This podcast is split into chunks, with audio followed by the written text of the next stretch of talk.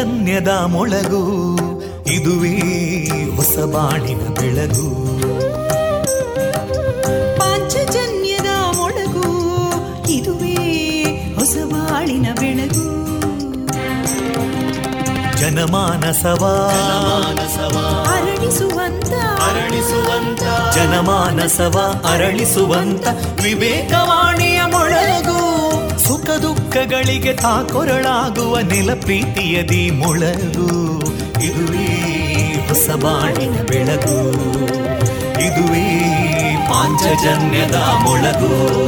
ಇದುವೇ ಪಾಂಚಜನ್ಯದ ಮೊಳಗು. ವಿವೇಕಾನಂದ ವಿದ್ಯಾವರ್ಧಕ ಸಂಘ ಪ್ರವರ್ತಿತ ರೇಡಿಯೋ ಪಾಂಚಜನ್ಯ.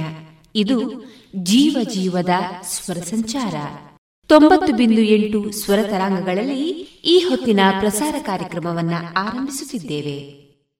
ಆತ್ಮೀಯ ಶ್ರೋತೃ ಬಾಂಧವರಿಗೆ ರೇಡಿಯೋ ಪಾಂಚಜನ್ಯ ಸಮುದಾಯ ಬಾನುಲಿ ಕೇಂದ್ರ ಬಳಗದ ಪರವಾಗಿ ನಾನು ತೇಜಸ್ವಿನಿ ಮಾಡುವ ಪ್ರೀತಿಪೂರ್ವಕ ನಮಸ್ಕಾರಗಳು. ವಂದೇ ಮಾತರಂ.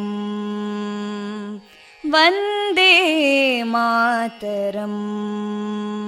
सुजलां सुफलां मलयज शीतलां सस्यश्यामलां मातरं वन्दे मातरम्। शुभ्रजोत्स्ना पुलकितयामिनीं पुल्लकुसुमिता ध्रुमदळशोभिनीं सुहासिनीं सुमधुरभाषिणीं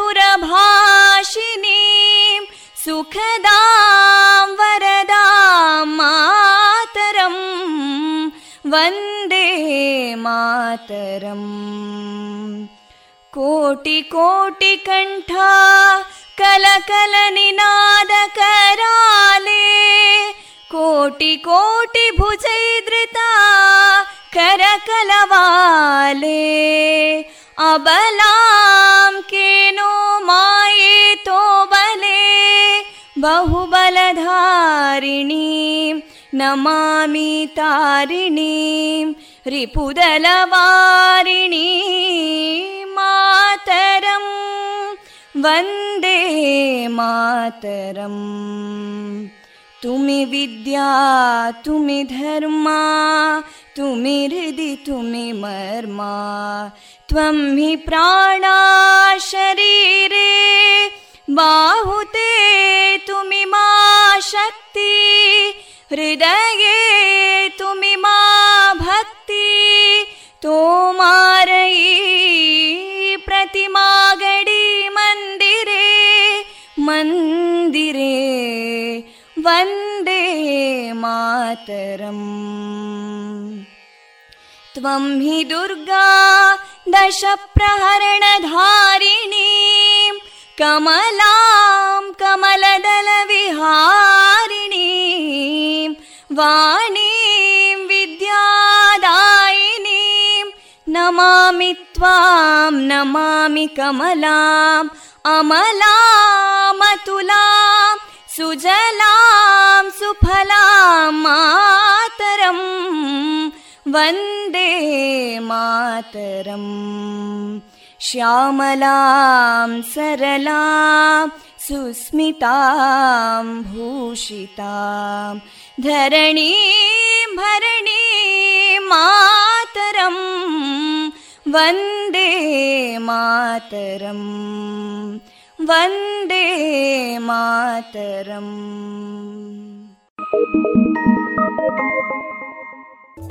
ಇಂದು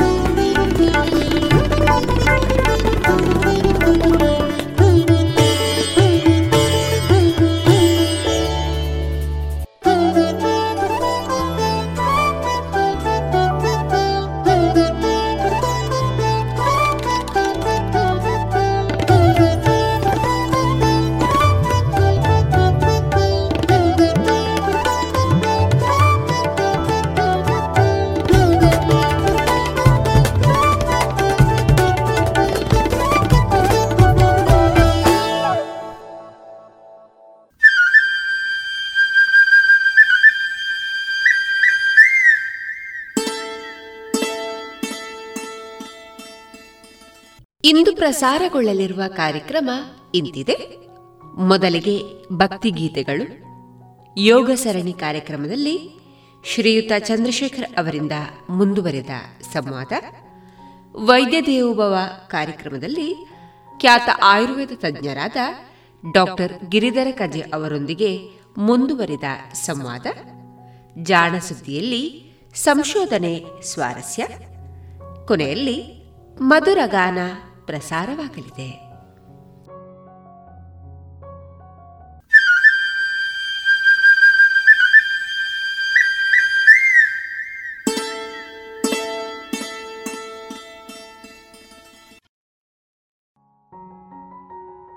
ಇದೀಗ ಮೊದಲಿಗೆ ಭಕ್ತಿ ಗೀತೆಗಳನ್ನ ಕೇಳೋಣ.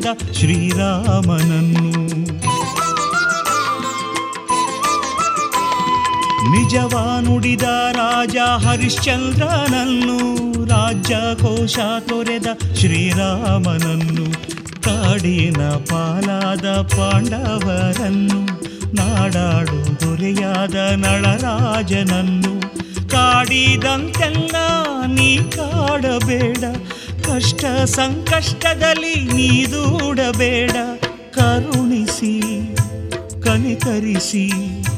ಕರುಣಿಸಿ ಕನಿಕರಿಸಿ ನೀ ನಮ್ಮ ನೋಡ.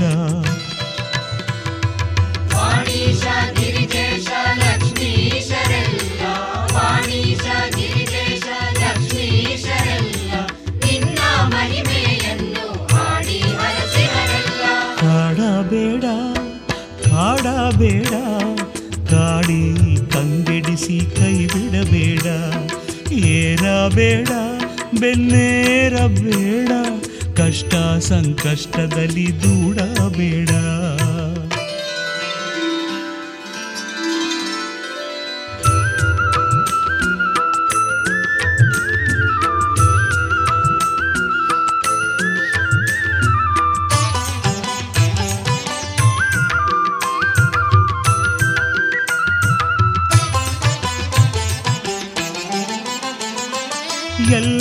ಶಾಸ್ತ್ರ ಬಲ್ಲ ಗುರು ಬೃಹಸ್ಪತಿಯನ್ನು ಕೈಲಾಸ ಗಿರಿವಾಸ ಗೌರೀಶನನ್ನು. ಎಲ್ಲ ಶಾಸ್ತ್ರ ಬಲ್ಲ ಗುರು ಬೃಹಸ್ಪತಿಯನ್ನು ಕೈಲಾಸ ಗಿರಿವಾಸ ಗೌರೀಶನನ್ನು. ಸುರಲೋಕ ಸಾಮ್ರಾಟ ದೇವೇಂದ್ರನನ್ನು, ಅಪ್ರತಿಮ ಬಲಶಾಲಿ ರಾಜಾ ವಿಕ್ರಮನನ್ನು ಕಾಡಿದಂತೆನ್ನ ನೀ ಕಾಡಬೇಡ, ಕಷ್ಟ ಸಂಕಷ್ಟದಲ್ಲಿ ನೀ ದೂಡಬೇಡ. ಕರುಣಿಸಿ, ಕನಿಕರಿಸಿ ಕರುಣಿಸಿ, ಕನಿಕರಿಸಿ ನೀ ನಮ್ಮ ನೋಡ.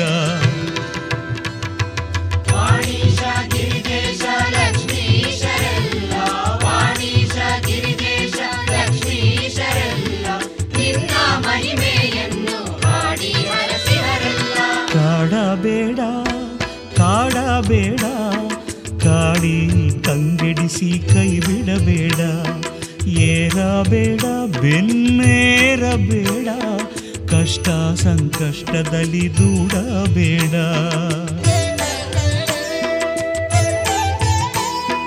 ನಿನ್ನನ್ನೇ ನಂಬಿಹೆವು ನಿನ್ನನ್ನೇ ಭಜಿಸುವೆವು. ನಿನ್ನನ್ನೇ ನಂಬಿಹೆವು ನಿನ್ನನ್ನೇ ಭಜಿಸುವೆವು ಶನಿ ಮಹಾರಾಜ ನಿಜ ಘನ ತೇಜ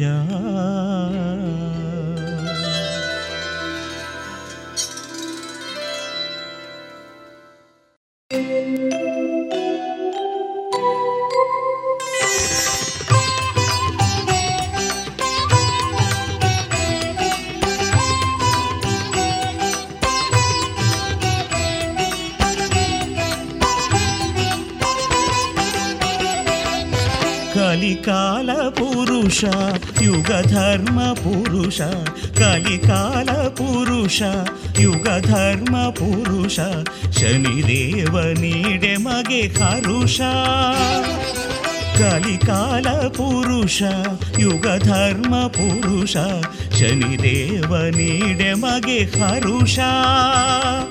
ನೀನೊಲಿದು ಬಲ ನೀಡೆ ನೀನೊಲಿದು ಬರ ನೀಡಿ ಅಮೃತರ ಸಾವರ್ಷ. ಕಲಿಕಾಲ ಪುರುಷ ಯುಗ ಧರ್ಮ ಪುರುಷ ಶನಿದೇವ ನೀಡೆ ಮಗೆ ಹರುಷ.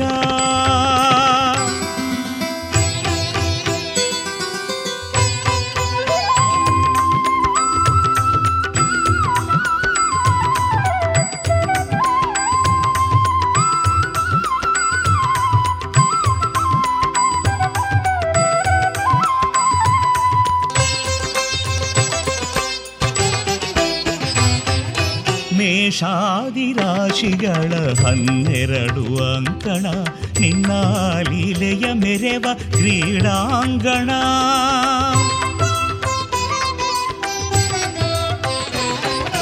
ಮೇಷಾದಿರಾಶಿಗಳ ಹನ್ನೆರಡು ಅಂಕಣ ನಿನ್ನ ಲೀಲೆಯ ಮೆರೆವ ಕ್ರೀಡಾಂಗಣ.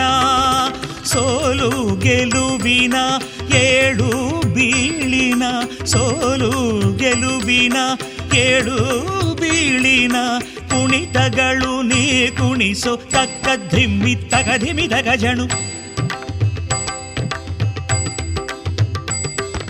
ಶನಿದೇವ ನೀನಾಡು ಶನಿದೇವ ನೀನಾಡು ಪರಮ ಪದ ಸೋಪಾನ. ಕಲಿಕಾಲ ಪುರುಷ ಯುಗ ಧರ್ಮ ಪುರುಷ ಶನಿದೇವ ನೀಡೆ ಮಗೆ ಹರುಷ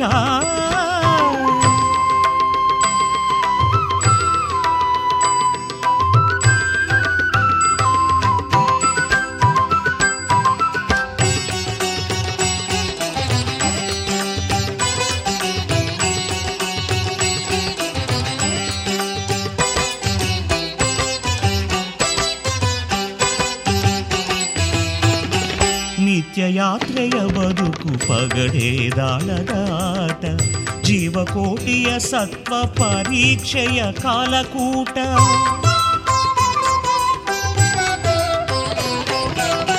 ನಿತ್ಯ ಯಾತ್ರೆಯ ಬದುಕು ಪಗಡೇ ದಾಳದಾಟ, ಜೀವಕೋಟಿಯ ಸತ್ವ ಪರೀಕ್ಷೆಯ ಕಾಲಕೂಟ. ಬಲ್ಲಿದರು ನುಡಿಯುವರು, ಇದುವೇ ಶನಿಕಾಟ. ಬಲ್ಲಿದರು ನುಡಿಯುವರು ಇದುವೇ ಶನಿಕಾಟ ನಾ ಬಲ್ಲೆ ದೇವ ಇದು ನಿನ್ನ ಹುಡುಗಾಟ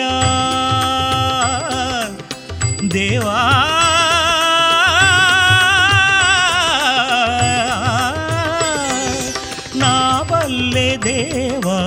ಇದು ನಿನ್ನ ಹುಡುಗಾಟ ಶನಿದೇವ ನೀನಾಡೋ ಶನಿದೇವ ನೀನಾಡೋ ಚದುರಂಗದಾಟ ಕಲಿಕಾಲ ಪುರುಷ ಯುಗ ಧರ್ಮ ಪುರುಷ ಕಲಿಕಾಲ ಪುರುಷ ಯುಗ ಧರ್ಮ ಪುರುಷ ಶನಿದೇವ ನೀಡೆ ಮಗೆ ಹರುಷ ಕಲಿಕಾಲ ಪುರುಷ, ಯುಗ ಧರ್ಮ ಪುರುಷ ಶನಿದೇವ ನೀಡೆ ಮಗೆ ಹರುಷ ನೀನೊಲಿದು ವರ ನೀಡೆ ನೀನೊಲಿದು ವರ ನೀಡೆ ಅಮೃತರ ಸಾವರ್ಷ ಕಲಿಕಾಲ ಪುರುಷ ಯುಗ ಧರ್ಮ ಪುರುಷ ಶನಿದೇವ ನೀಡೆ ಮಗೆ ಹರುಷ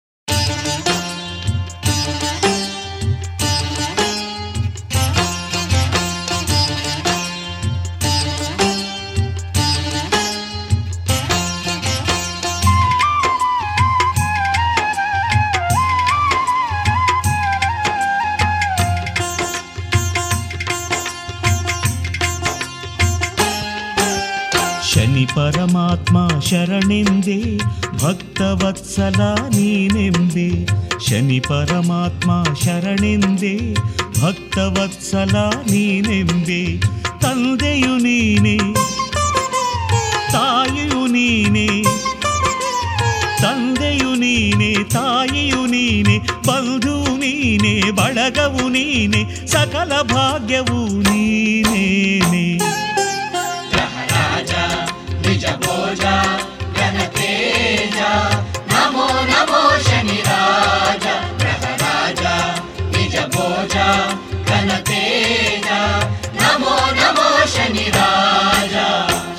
ಪರಮಾತ್ಮ ಶರಣೆಂದೆ ಭಕ್ತವತ್ಸಲ ನೀನೆಂಬೆ ಶನಿ ಪರಮಾತ್ಮ ಶರಣೆಂದೆ ಭಕ್ತವತ್ಸಲ ನೀನೆಂಬೆ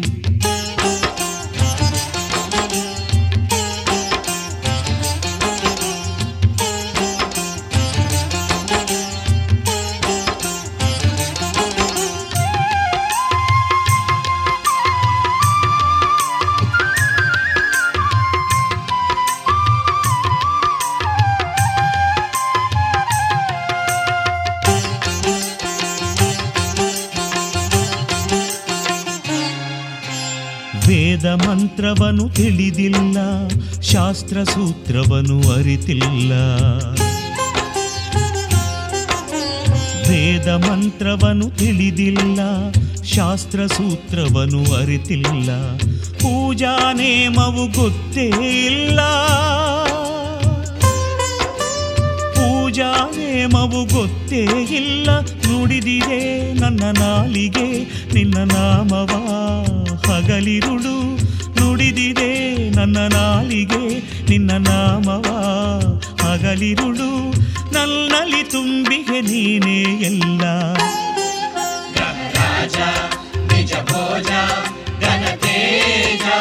ನಮೋ ನಮೋ ಶನಿ ರಾಜ ರಾಜ ನಿಜ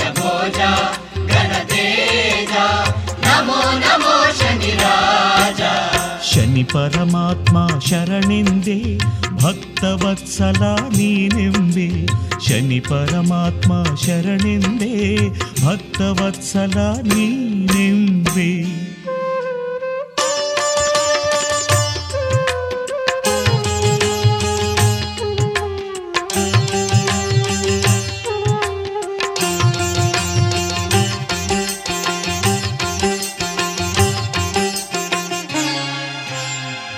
ರಾಗದ್ವೇಷವೂ ಬಿಡಲಿಲ್ಲ ಕಾಮಕ್ರೋಧವೂ ಕಳೆದಿಲ್ಲ. ರಾಗದ್ವೇಷವೂ ಬಿಡಲಿಲ್ಲ ಕಾಮಕ್ರೋಧವೂ ಕಳೆದಿಲ್ಲ. ಲೋಭ ಮೋಹಗಳ ಮರತಿಲ್ಲ ಲೋಭ ಮೋಹಗಳ ಮರತೇ ಇಲ್ಲ. ಎಲ್ಲವ ಮೀರಿ ಗೆಲ್ಲುವ ಛಲಬಲವನು ನೀ ನೀಡಯ್ಯ. ಎಲ್ಲವ ಮೀರಿ ಗೆಲ್ಲುವ ಛಲಬಲವನು ನೀ ನೀಡಯ್ಯ. ನೀನಿಲ್ಲದೇನಿಲ್ಲ ನೀನೇ ಜಗವೆಲ್ಲ.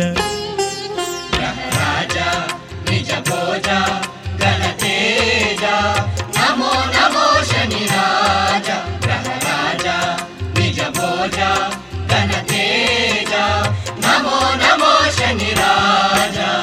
ಶನಿ ಪರಮಾತ್ಮ ಶರಣೆಂದೆ ಭಕ್ತವತ್ಸಲ ನೀನೆಂಬೆ ಶನಿ ಪರಮಾತ್ಮ ಶರಣೆಂದೆ ಭಕ್ತವತ್ಸಲ ನೀನೆಂಬೆ ತಂದೆಯು ನೀನೆ ತಾಯಿಯು ನೀನೆ ತಂದೆಯು ನೀನೆ ತಾಯಿಯು ನೀನೆ ಬಂಧುವು ನೀನೆ ಬಳಗವು ನೀನೆ ಸಕಲ ಭಾಗ್ಯವು ನೀನೇನೆ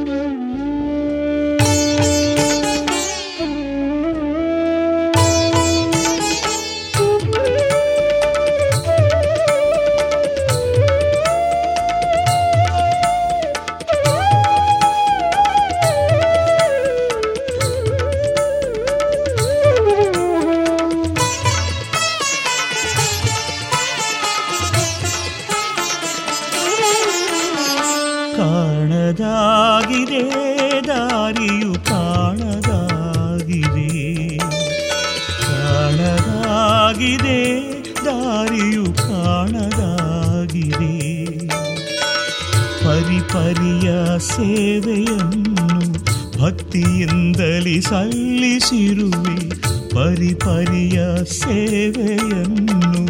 ಭಕ್ತಿಯಿಂದಲೇ ಸಲ್ಲಿಸಿರುವೆ. ನಿನ್ನ ಒಲುಮೆಯು ದೊರಕದಿರಲು, ನಿನ್ನ ಒಲುಮೆಯು ದೊರಕದಿರಲು ಬದುಕು ಭಾರವಾಗಿದೆ. ಶನಿದೇವನೇ. ಕಣ್ಣು ಕತ್ತಲೆ ಕವಿದಿದೆ.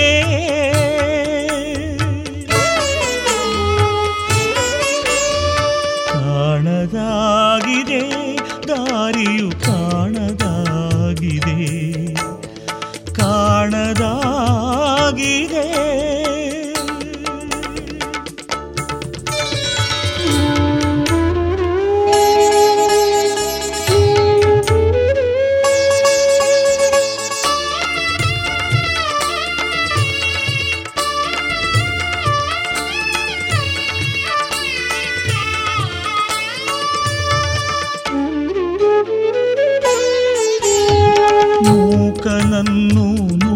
ನುಡಿಸಬಲ್ಲೆ ಎಳವನನ್ನು ನಡೆಸಬಲ್ಲೆ. ಮೂಕನನ್ನು ನುಡಿಸಬಲ್ಲೆ ಎಳವನನ್ನು ನಡೆಸಬಲ್ಲೆ ಕುರುಡನಿಗೆ ಕಣ್ಣಾಗಬಲ್ಲೆ. ಕುರುಡನಿಗೆ ಕಣ್ಣಾಗಬಲ್ಲೆ ನಲ್ಲನೇಕೆ ಹರಸಲೊಲ್ಲೆ ನೀ ನನ್ನನೇಕೆ ಹರಸಲೊಲ್ಲಿ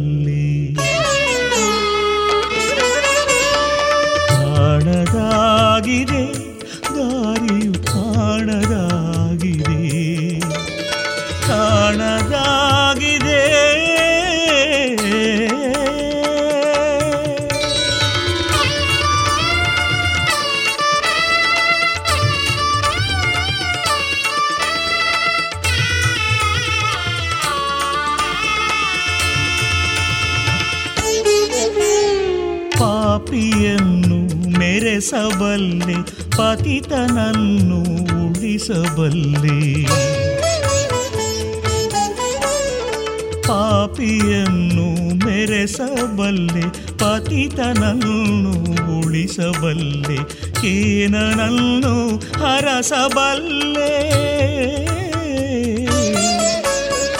ಕೇನನನ್ನು ಹರಸಬಲ್ಲೆ ನನ್ನನೇಕೆ ಕ್ಷಮಿಸಲೊಲ್ಲೆ?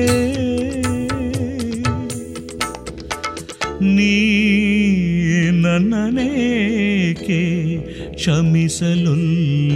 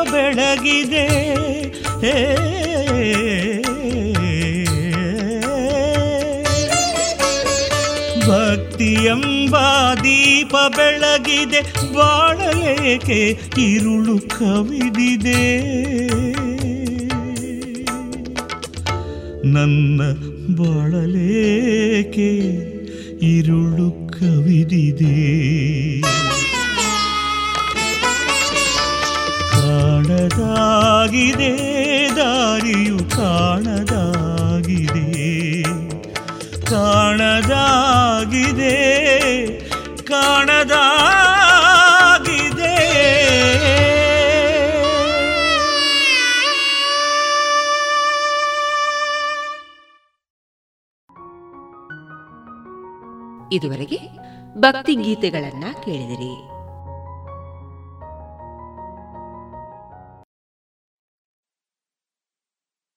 ಇದೀಗ ನಿಮ್ಮ ಮನೆಯನ್ನು ರಕ್ಷಿಸುವ ಸಮಯ.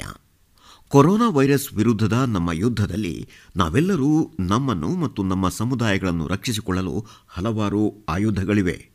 ಮೊದಲಿಗೆ ನಿಮ್ಮ ಕೈಗಳನ್ನು ಸೋಪ್ ಮತ್ತು ನೀರಿನಿಂದ ತೊಳೆಯುವುದು. ಕೊರೋನಾ ವೈರಸ್ ಅನ್ನು ಕೊಲ್ಲುವ ಪ್ರಮುಖ ಅಸ್ತ್ರ ಇದು. ನೆನಪಿಡಿ ನಿಮ್ಮ ಮುಖವನ್ನು ಮುಟ್ಟಬೇಡಿ. ನಮ್ಮಲ್ಲಿರುವ ಎರಡನೇ ಆಯುಧ ಎಂದರೆ ನಿಮ್ಮ ಮನೆಯಲ್ಲಿ ಆಗಾಗ್ಗೆ ಮುಟ್ಟುವ ವಸ್ತುಗಳ ಮೇಲ್ಭಾಗಗಳನ್ನು ಸ್ವಚ್ಛಗೊಳಿಸುವುದು. ಕೊರೋನಾ ವೈರಸ್, ಪ್ಲಾಸ್ಟಿಕ್ ಅಥವಾ ಲೋಹದ ಮೇಲ್ಭಾಗಗಳ ಮೇಲೆ ದೀರ್ಘಕಾಲ ಉಳಿಯಬಹುದು. ನೀವು ಈ ಮೇಲ್ಭಾಗಗಳನ್ನು ಸ್ವಚ್ಛಗೊಳಿಸಿದರೆ ಕೊರೋನಾ ವೈರಸ್ ಸಾಯುತ್ತದೆ. ಈಗ ಒಂದು ಗಳಿಗೆ ನಿಮ್ಮ ಮನೆಯ ಸುತ್ತಮುತ್ತ ನೋಡಿ. ನೀವು ಸಾಮಾನ್ಯವಾಗಿ ಮುಟ್ಟುವ ವಸ್ತುಗಳು ಯಾವುದು ಎಂದು ಗುರುತಿಸಿ. ನಾವು ಸಾಮಾನ್ಯವಾಗಿ ಮುಟ್ಟುವ ಕೆಲವು ವಸ್ತುಗಳು ಯಾವುದು ಎಂದರೆ ಬಾಗಿಲಿನ ಹಿಡಿಕೆಗಳು ಮತ್ತು ಚಿಲಕಗಳು. ಫ್ರಿಡ್ಜ್ನ ಹಿಡಿಕೆ ಅಂದರೆ ಹ್ಯಾಂಡಲ್. ನೀರಿನ ಪಂಪ್ಗಳು ಮತ್ತು ನಲ್ಲಿಗಳು. ಬಕೆಟ್ನ ಹಿಡಿಕೆಗಳು. ಲೈಟ್ ಬಟನ್ ಸ್ವಿಚ್ಗಳು. ಟಿ ವಿ ರಿಮೋಟ್ಗಳು. ಮೊಬೈಲ್ ಫೋನ್ಗಳು. ಕುರ್ಚಿಗಳು ಮತ್ತು ಟೇಬಲ್ಗಳು. ನಿಮ್ಮ ಮನೆಯನ್ನು ಸರಿಯಾಗಿ ಸ್ವಚ್ಛ ಮಾಡಲು ಕೆಲವು ಮುಖ್ಯವಾದ ಕ್ರಮಗಳನ್ನು ತಪ್ಪದೇ ಪಾಲಿಸಬೇಕು. ಮೊದಲಿಗೆ ಸೋಪು ನೀರಿನಲ್ಲಿ ಅದ್ದಿದ ಸ್ವಚ್ಛವಾದ ಬಟ್ಟೆಯಿಂದ ಮನೆಯಲ್ಲಿನ ಎಲ್ಲ ಮೇಲ್ಭಾಗಗಳನ್ನು ಒರೆಸಬೇಕು. ಇದರಿಂದ ಬಹಳಷ್ಟು ಧೂಳು ಮತ್ತು ಕೀಟಾಣುಗಳು ನಾಶವಾಗುತ್ತವೆ.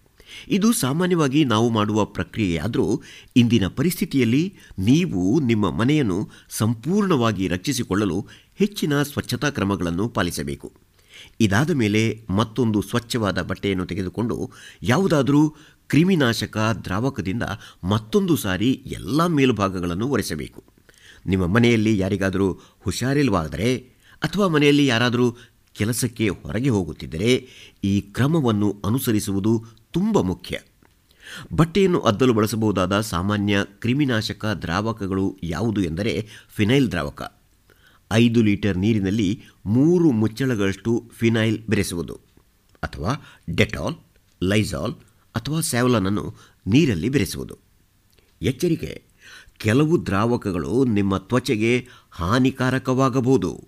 ಇವುಗಳನ್ನು ಬಳಸಿ ಸ್ವಚ್ಛ ಮಾಡುವಾಗ ಪೊರಕೆ ಅಥವಾ ಕೋಲಿರುವ ಒರೆಸುವ ಬಟ್ಟೆ, ಅಂದರೆ ಮಾಪನ್ನು ಬಳಸಿ.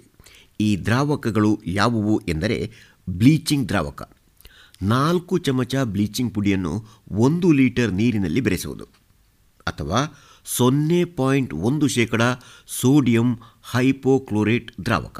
ನಿಮ್ಮ ಫೋನ್ಗಳು, ಟಿವಿ ರಿಮೋಟ್ಗಳು ಮತ್ತು ದೀಪದ ಸ್ವಿಚ್ಗಳನ್ನು ಸ್ವಚ್ಛ ಮಾಡುವಾಗ ಹುಷಾರಾಗಿರಿ. ವಿದ್ಯುತ್ ಅಪಘಾತಗಳನ್ನು ತಪ್ಪಿಸಿಕೊಳ್ಳಲು ನೀವು ಒರೆಸಲು ಬಳಸುತ್ತಿರುವಂತಹ ಬಟ್ಟೆ ತುಂಬ ಒದ್ದೆಯಿಲ್ಲ ಎಂದು ಖಚಿತಪಡಿಸಿಕೊಳ್ಳಬೇಕು.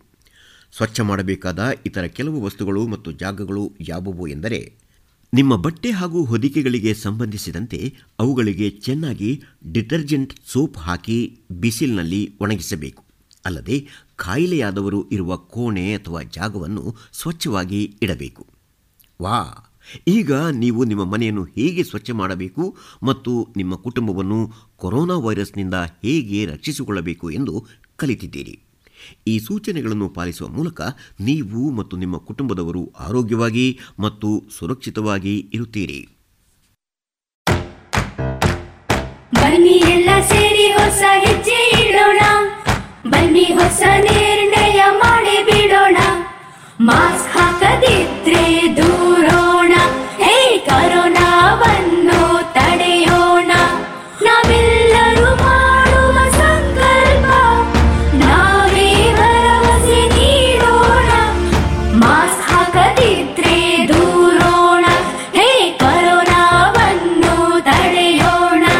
ಭಾರತ ಸರ್ಕಾರದ ಮೂಲಕ ಸಾರ್ವಜನಿಕ ಹಿತಾಸಕ್ತಿ ಮೇರೆಗೆ ಪ್ರಕಟಿಸಲಾಗಿದೆ. ರೇಡಿಯೋ ಪಾಂಚಜನ್ಯ ತೊಂಬತ್ತು ಬಿಂದು ಎಂಟು ಎಫ್ಎಂ ಸಮುದಾಯ ಬಾನುಲಿ ಕೇಂದ್ರ ಪುತ್ತೂರು. ಇದು ಜೀವ ಜೀವದ ಸ್ವರ ಸಂಚಾರ.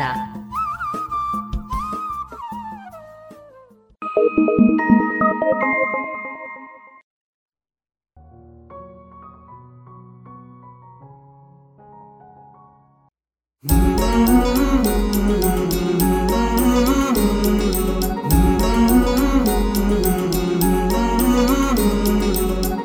मिलकर विश्व को मज़बूत बनाए, योग शक्ति को पहचाने, तन मन स्वस्थ बनाए।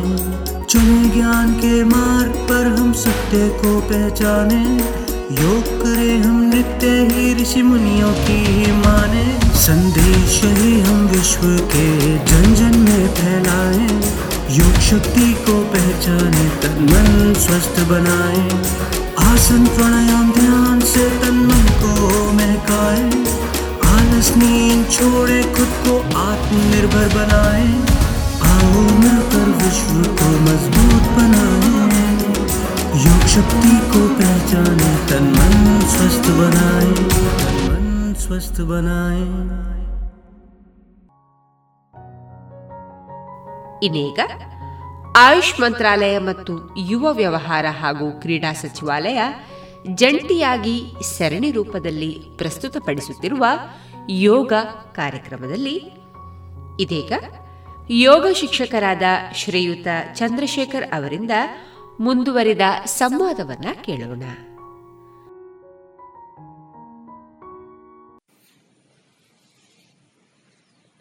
ಎಲ್ಲರೂ ಎದ್ದು ನಿಲ್ಲೋಣ. ಆರಾಮ ಸ್ಥಿತಿ. ಆರಂಭದಲ್ಲಿ ಮೂರು ಸೂರ್ಯ ನಮಸ್ಕಾರಗಳನ್ನು ಮಾಡೋಣ.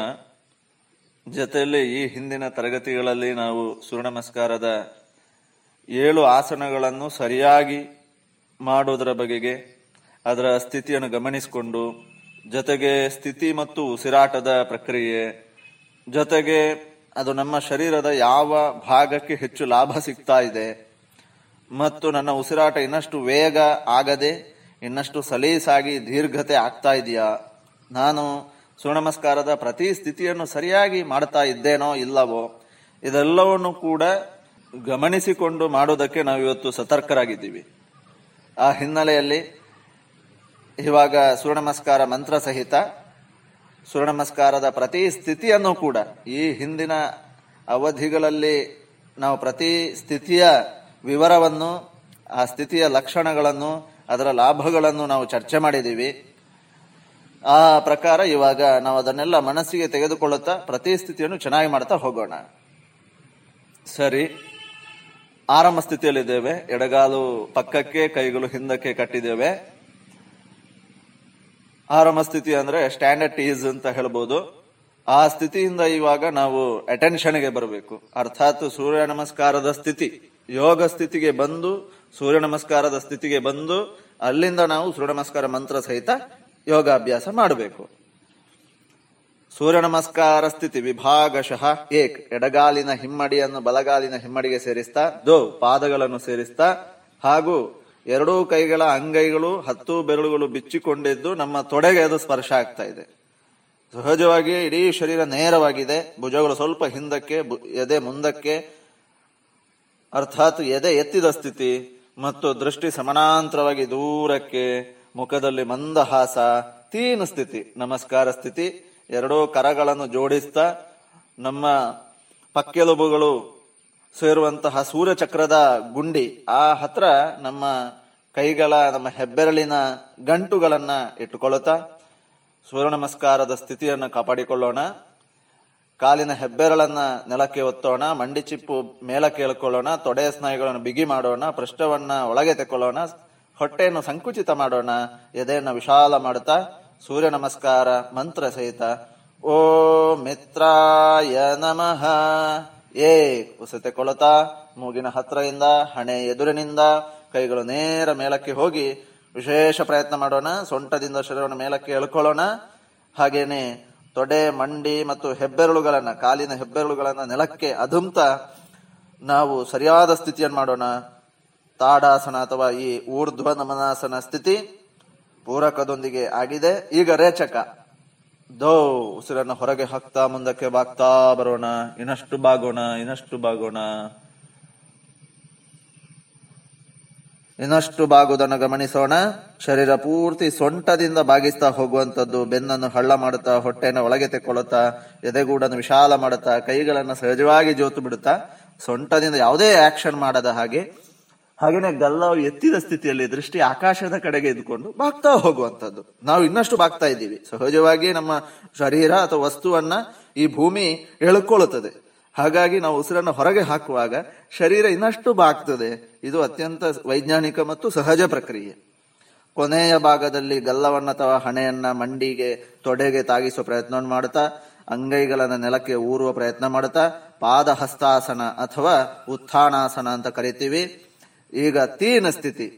ಎಡಗಾಲನ ಚಾಚು ಹಿಂದಕ್ಕಿಡಬೇಕು, ಬಲಗಾಲು ಕೈಗಳ ಹತ್ರ ಇದೆ.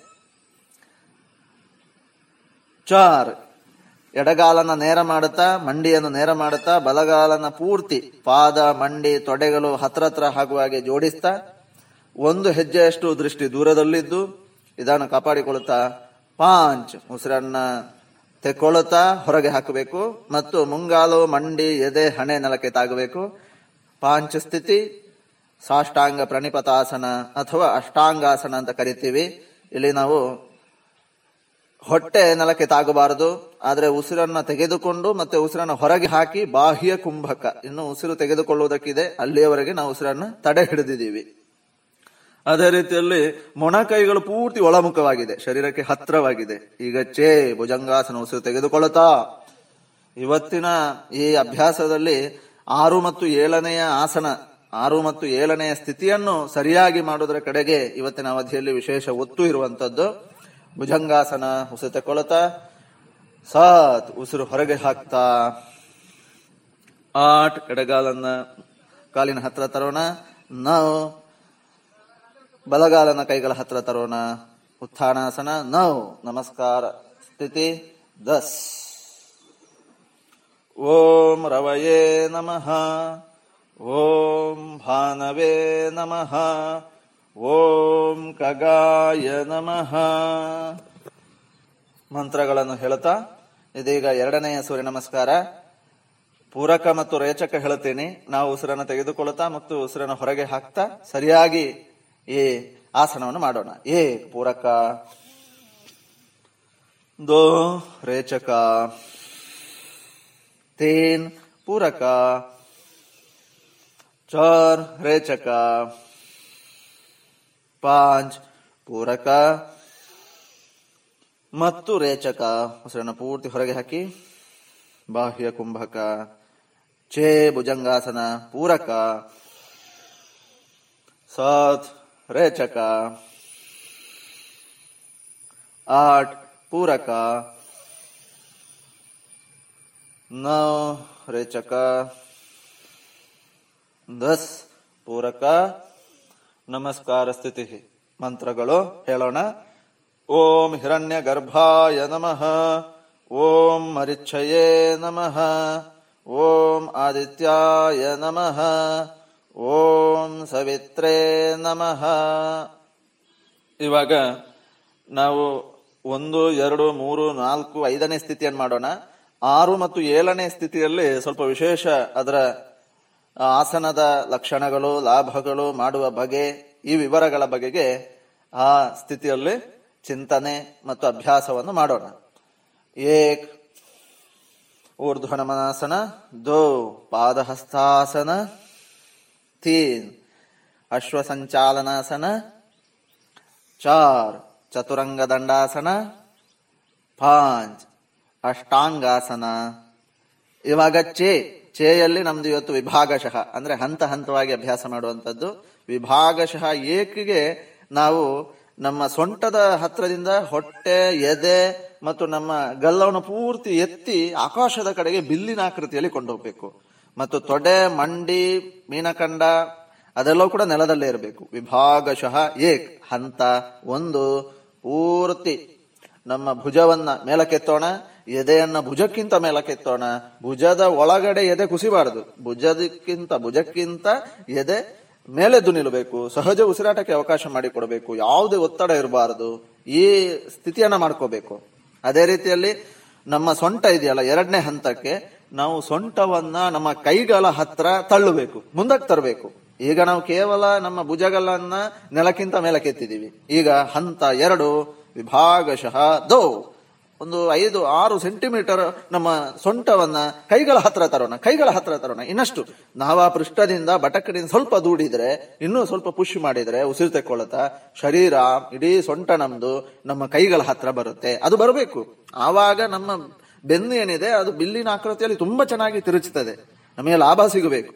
ನಮಗೆ ಅದು ನೋಡುವಾಗ ಸೌಂದರ್ಯ ಕಾಣುವಂಥದ್ದಲ್ಲ ಅದು ಕೂಡ ಒಂದು ಭಾಗ ಅಷ್ಟೇನೆ. ಆದ್ರೆ ಲಾಭ ಶರೀರಕ್ಕೆ ಏನು ಈಗ ಉಸಿರಾಟ ಇನ್ನಷ್ಟು ಸಲೀಸಾಗುತ್ತೆ, ಹೃದಯದ ತೊಂದರೆಗಳು ಹೋಗುತ್ತೆ, ಬೆನ್ನು ಹುರಿ ತುಂಬಾ ಸಬಲ ಆಗುತ್ತೆ ಅಲ್ಲಿ ತುಂಬಾ ವ್ಯಾಯಾಮ ಸಿಗುತ್ತೆ. ಬೆನ್ನು ಹುರಿಯ ಸಬಲತೆ ಹೆಚ್ಚಾಗ್ತದೆ, ಬೆನ್ನು ಹುರಿಯ ನೋವು ಹೋಗ್ತದೆ, ಸೊಂಟದ ನೋವು, ಸಾಮಾನ್ಯ ನೋವುಗಳು ನಿವಾರಣೆ ಆಗುತ್ತೆ, ಹೇಳ ಹೆಸರಿಲ್ಲದ ಹಾಗೆ ಹೋಗುತ್ತೆ. ತೊಡೆಯ ಸ್ನಾಯುಗಳು, ಮಂಡಿ ಸ್ನಾಯುಗಳು ಎಲ್ಲವೂ ಕೂಡ ಸಕ್ರಿಯಗೊಳ್ಳುತ್ತೆ. ವಿಶೇಷವಾಗಿ ಡಯಾಬಿಟಿಸ್ ಇರುವವರು ಕೂಡ ಇದನ್ನು ಮಾಡಲೇಬೇಕು. ಅಲ್ಪ ಸ್ವಲ್ಪ ಸಾಮಾನ್ಯ ಸೊಂಟ ನೋವು, ಗಂಟು ನೋವುಗಳು ಇರುವವರು ಕೂಡ ಇದನ್ನು ಮಾಡಬೇಕು. ಇಷ್ಟನ್ನ ಇಷ್ಟು ಲಾಭ ಇರುವಂತಹ ಒಂದು ಮಹಾ ಲಾಭ ಇರುವಂತಹ ಆಸನ, ಅದು ಭುಜಂಗಾಸನ. ಹಾವು ಹೆಡೆ ಎತ್ತಿದ ಸ್ಥಿತಿ ಇದು. ಆದಷ್ಟು ದೃಷ್ಟಿಯನ್ನ ಗಲ್ಲವನ್ನ ಎತ್ತುತ್ತಾ ಹಿಂದಕ್ಕೆ ನೋಡುವ ಪ್ರಯತ್ನ. ನಮ್ಮ ಹಿಮ್ಮಡಿ ಬೇಕಾದ್ರೆ ನೋಡಬೇಕು. ಆ ರೀತಿ ಪ್ರಯತ್ನ ಮಾಡಬೇಕು. ಏಕಾಏಕಿ ಅಲ್ಲ. ದಿನಂಪ್ರತಿ ಅಭ್ಯಾಸ ಮಾಡುತ್ತಾ ನಾವು ಆ ಆದರ್ಶ ಸ್ಥಿತಿಗೆ ಹೋಗ್ಬೇಕು. ಮುಂದುವರಿಸ್ತಾ ಇದೀಗ. ಚೇ ಸ್ಥಿತಿಯ ನಂತರ ಸಾತ್ ಸ್ಥಿತಿ. ಸಾತ್ ಉಸಿರನ್ನು ಹೊರಗೆ ಹಾಕ್ತಾ ರೇಚಕದೊಂದಿಗೆ ಇಲ್ಲಿಯ ಲಾಭಗಳು ಮತ್ತು ಸ್ಥಿತಿಯ ಅಂಶಗಳೇನು? ಹಿಮ್ಮಡಿಯ ನೆಲಕ್ಕೆ ತಾಗಿಸುವ ಪ್ರಯತ್ನ. ಅದಕ್ಕಾಗಿ ನಮ್ಮ ಮುಂಗಾಲನ್ನ ಹಿಂದೆ ಮುಂದೆ ಎಳೆಯುವ ಪ್ರಯತ್ನ ಮಾಡಬಾರದು. ಹಿಮ್ಮಡಿಯನ್ನು ಎಷ್ಟು ಸಾಧ್ಯ ಅಷ್ಟು ನಾವು ಊರ್ಲಿಕ್ಕೆ ಪ್ರಯತ್ನ ಮಾಡಬೇಕು. ಸೊಂಟದಿಂದ ಮತ್ತೆ ನಾವು ಹಿಮ್ಮಡಿಯನ್ನ ನೆಲಕ್ಕೆ ತಾಗಿಸುವ ದೃಷ್ಟಿಯಿಂದ ಒತ್ತಬೇಕು. ಆದರೆ ನಾವು ಒತ್ತಡ ಹಾಕಬಾರದು. ಸಹಜವಾಗಿ ಎದೆಗೂಡು ವಿಶಾಲ ಮಾಡುತ್ತಾ, ಭುಜಗಳನ್ನು ಅರಳಿಸ್ತಾ, ಎರಡೂ ಅಂಗೈಗಳನ್ನ ನೆಲಕ್ಕೆ ಊರುತ್ತಾ, ಇಲ್ಲಿ ಮತ್ತೊಂದು ಗಮನಿಸಬೇಕಾದ ಪ್ರಧಾನ ಅಂಶ ಏನು? ನಮ್ಮ ಶರೀರದ ಭಾರ ಪಾದಗಳಿಗೆ ಮತ್ತು ಅಂಗೈಗಳಿಗೆ. ಎರಡೂ ಭಾಗಕ್ಕೂ ಐವತ್ತು ಐವತ್ತು ಶೇಕಡದ ಹಾಗೆ ಹಂಚಿ ಹೋಗ್ಬೇಕು. ಸಹಜವಾಗಿ ಕ್ರಿಯೆ ನಮ್ಮ ಪಾದಗಳು ನೆಲಕೂರುವಂಥದ್ದು ಅಂಗೈಗಳು ಪೂರ್ಣವಾಗಿ ಹತ್ತು ಬೆರಳುಗಳನ್ನ ನೆಲಕ್ಕೆ ಊರಿ ಇಡೀ ಶರೀರದ ಭಾರವನ್ನು ಮುಂಭಾಗಕ್ಕೂ ಅಲ್ಲ ಅಥವಾ ಹಿಮ್ಮಡಿಗೂ ಅಲ್ಲ ಐವತ್ತು ಐವತ್ತು ಶೇಕಡ ಹಂಚಿದ ನಂತರ, ಅಂದ್ರೆ ಪರ್ವತಾಸನ ಅಥವಾ ಈ ಅಧೋಮುಖ ಶ್ವಾನಾಸನ ನಮ್ಮ ಸೊಂಟ ಇದರಲ್ಲಿ ಪೂರ್ತಿ ಮೇಲಕ್ಕೆ ಬರಬೇಕು. ಸಾಧಾರಣ ಯು ಶೇಪ್ ಆಗಿ ಕಾಣುತ್ತೆ ನಮಗೆ ದೂರದಿಂದ ನೋಡುವಾಗ ಇಡೀ ಶರೀರ. ಹಾಗಾಗಿ ನಮ್ಮ ಹೊಟ್ಟೆನ ಮೇಲಕ್ಕೆ ತೆಕ್ಕೊಳ್ಳುತ್ತಾ ಯು ಶೇಪ್ ಮಾಡ್ಕೊಳ್ಬೇಕು ನಮ್ಮ ಶರೀರವನ್ನ. ಹಿಮ್ಮಡಿಯನ್ನ ನೆಲಕ್ಕೆ ತಾಗಿಸುವ ಪ್ರಯತ್ನ ಮಾಡಬೇಕು. ಆಗ ಸ್ಥಿತಿ ಪೂರ್ಣ ಆಗುತ್ತೆ. ಜೊತೆಯಲ್ಲಿ ನಮ್ಮ ಕುತ್ತಿಗೆಯನ್ನ ಸಹಜವಾಗಿ ಜೋತು ಬಿಡಬಹುದು ಆದ್ರೆ ನಮ್ಮ ಒಂದು ನಿಯಂತ್ರಣದಲ್ಲಿ ಇರಬೇಕು ಪೂರ್ತಿ ನಾವು ಜೋತು ಬಿಟ್ರೆ ಸ್ವಲ್ಪ ನಮಗೆ ರಕ್ತದ ಸಂಚಾರಲ್ಲಿ ಹೆಚ್ಚಾಗಿ ಜೊತೆಗೆ ನಮಗೆ ಸ್ವಲ್ಪ ಮಂಕಾಗುವ ರೀತಿಯ ಅನುಭವ ಆಗ್ಬೋದು. ಹಾಗಾಗಿ ನಮ್ಮ ಒಂದು ಮನಸ್ಸಿನ ನಿಯಂತ್ರಣದಲ್ಲಿ ಕುತ್ತಿಗೆ ಇರಬೇಕು. ಇಡೀ ಶರೀರ ಇರಬೇಕು. ಉಸಿರಾಟದ ಕಡೆ ಗಮನ ಇರಬೇಕು. ಈ ಇದರಿಂದ ಲಾಭ ಮತ್ತೆ ಇಡೀ ಶರೀರಕ್ಕೆ ಎಲ್ಲ ಸ್ನಾಯುಗಳಿಗೂ ಮಾಂಸಖಂಡಗಳಿಗೂ ಇದೆ. ವಿಶೇಷವಾಗಿ ವಿಶ್ರಾಂತಿ ಸಿಗುತ್ತೆ. ತಲೆಗೆ ಕೆಳಮುಖವಾಗಿ ರಕ್ತ ಬಹಳ ಬೇಗನೆ ಹರಿತದೆ. ತುಂಬಾ ಲಾಭ ಸಿಗುತ್ತೆ. ಇನ್ನು ಮತ್ತೆ ಪುನರಾವರ್ತನೆಗೊಳ್ಳುವ ಆಸನಗಳು. ಆಟ್ ನೌ ದಸ್ ಈ ರೀತಿಯಾಗಿ ನಮ್ಮ ಏಳು ಅವಧಿಗಳಲ್ಲಿ ಏಳು ಆಸನಗಳನ್ನ ಸರಿಯಾಗಿ ಮಾಡೋದರ ಬಗೆಗೂ ನಾವು ಯೋಚನೆ ಮಾಡುತ್ತಾ ಏಳು ಸ್ಥಿತಿಗಳನ್ನು ಕೂಡ ಪರಿಪೂರ್ಣವಾಗಿ, ಪರಿಣಾಮಕಾರಿಯಾಗಿ ಮತ್ತು ನಮಗೆ ಲಾಭ ಸಿಗುವ ರೀತಿಯಲ್ಲಿ ಸ್ಥಿತಿಯನ್ನು ಒಂದು ಆದರ್ಶ ಸ್ಥಿತಿಯಲ್ಲಿ ಮಾಡುವ ವಿಧಾನ ಹೇಗೆ ಎಂಬುದರ ಬಗ್ಗೆ ಈ ನಮ್ಮ ಅವಧಿಗಳಲ್ಲಿ ನಾವು ಚಿಂತನ, ಮಂಥನ, ಯೋಗ ಮಂಥನ ಮಾಡಿದ್ದೇವೆ. ಇದು ನಮಗೆಲ್ಲರಿಗೂ ಉಪಯೋಗಕ್ಕೆ ಬರಬೇಕು. ನಾಳೆ ಭೇಟಿಯಾಗೋಣ. ಅಲ್ಲಿಯವರೆಗೂ ಶುಭಂ. ಇದುವರೆಗೆ ಶ್ರೀಯುತ ಚಂದ್ರಶೇಖರ್ ಅವರಿಂದ ಯೋಗ ಸರಣಿ ಕಾರ್ಯಕ್ರಮದಲ್ಲಿ ಯೋಗದ ಕುರಿತ ಸಂವಾದವನ್ನ ಕೇಳಿದರೆ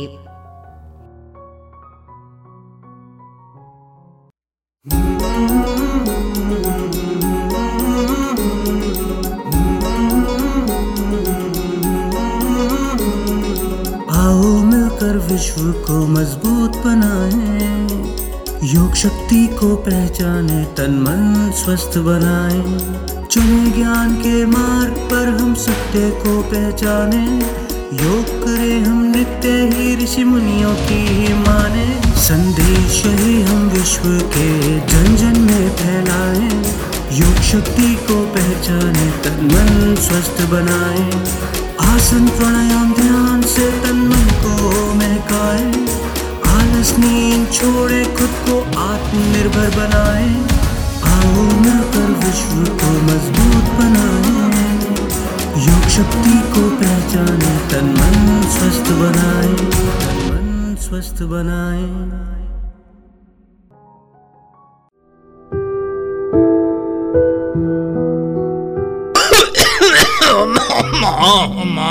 ತೆಮ್ಮ ಉಂಡಜ್ಜರೆ ತೆಮ್ಮ ತರವೇನೆ ಕೈಕಾರ್ವೇನೆ ಪೂರ ಉಂಡು ಮಗ ಅಮ್ಮ ಮರ್ದದ ತೊಂಡರಾಜ್ಜರೆ ಮರ್ದಗ ಪೂರ ದಾಯಗ ಪಕ್ಕಡೆ ಖರ್ಚು ಪಾಡ್ನೆ ಮಗ. ಎಂಚ? ಮರ್ದಗ ಖರ್ಚಾಪುಂಡ ಅತ್ತ ಬೊಕ್ಕ. ದಾದಾಜ್ಜರೆ ದಿನಕ್ಕೊಂಜಿ ಹೊಸ ಹೊಸ ರೋಗಲು ತರೆದೆರ್ಪುನಗ ಮರ್ದು ದೆತೊಂಜಿಂಡ ಎಂಚ ಅಜ್ಜರೆ ನನ್ನ ಮರ್ದಗ ಆಪುನ ಖರ್ಚಿದ ತರೆ ಬೆಚ್ಚ ಬುಡ್ಲೆ. ತಾಯ ತರ ಬೆಚ್ಚ ಬಿಡೋಡು ಮಗ. ನಮ್ಮ ಪ್ರಧಾನ ಮಂತ್ರಿ ಜನೌಷಧಿ ಉಂಡತ ಅಜ್ಜರೆ. ಅವು ಪೂರ ಇತ್ತೆ ಓಲುಂಡು ಮಗ ಈ ಪಣ್ಪಂದು ಮತ್ತೆ ಪುತ್ತೂರುಡ ಉಂಡ ಅಜ್ಜರೆ ಪುತ್ತೂರುಡು ಓಲಪ್ಪ. ಪುತ್ತೂರ್ದ ದರ್ಬೇಡ್ಲ ಮಹಾಮಾಯಿ ದೇವಸ್ಥಾನದ ಕೈತಲು ಕ್ಯಾಂಪ್ಕೋ ಬಿಲ್ಡಿಂಗ್ ಇಡ್ಲ ಉಂಡತ ಅಜ್ಜರೆ ಹಿಂದೆ ಸಂಪರ್ಕಿಸಿ ಮಹಿಳಾ ವಿವಿಧೋದ್ದೇಶ ಸಹಕಾರಿ ಸಂಘದ ಕಟ್ಟಡ ದರ್ಬೆ ಮತ್ತು ಮಹಮ್ಮಾಯಿ ದೇವಸ್ಥಾನದ ಬಳಿ ಇರುವ ಕ್ಯಾಂಪ್ಕೋ ಬಿಲ್ಡಿಂಗ್ನಲ್ಲಿ ಪ್ರಧಾನಮಂತ್ರಿ ಜನೌಷಧಿ ಕೇಂದ್ರ. ದೂರವಾಣಿ ಒಂಬತ್ತು ನಾಲ್ಕು ಎಂಟು ಮೂರು ಐದು ಒಂದು ಒಂದು ಮೂರು ಏಳು ಒಂದು.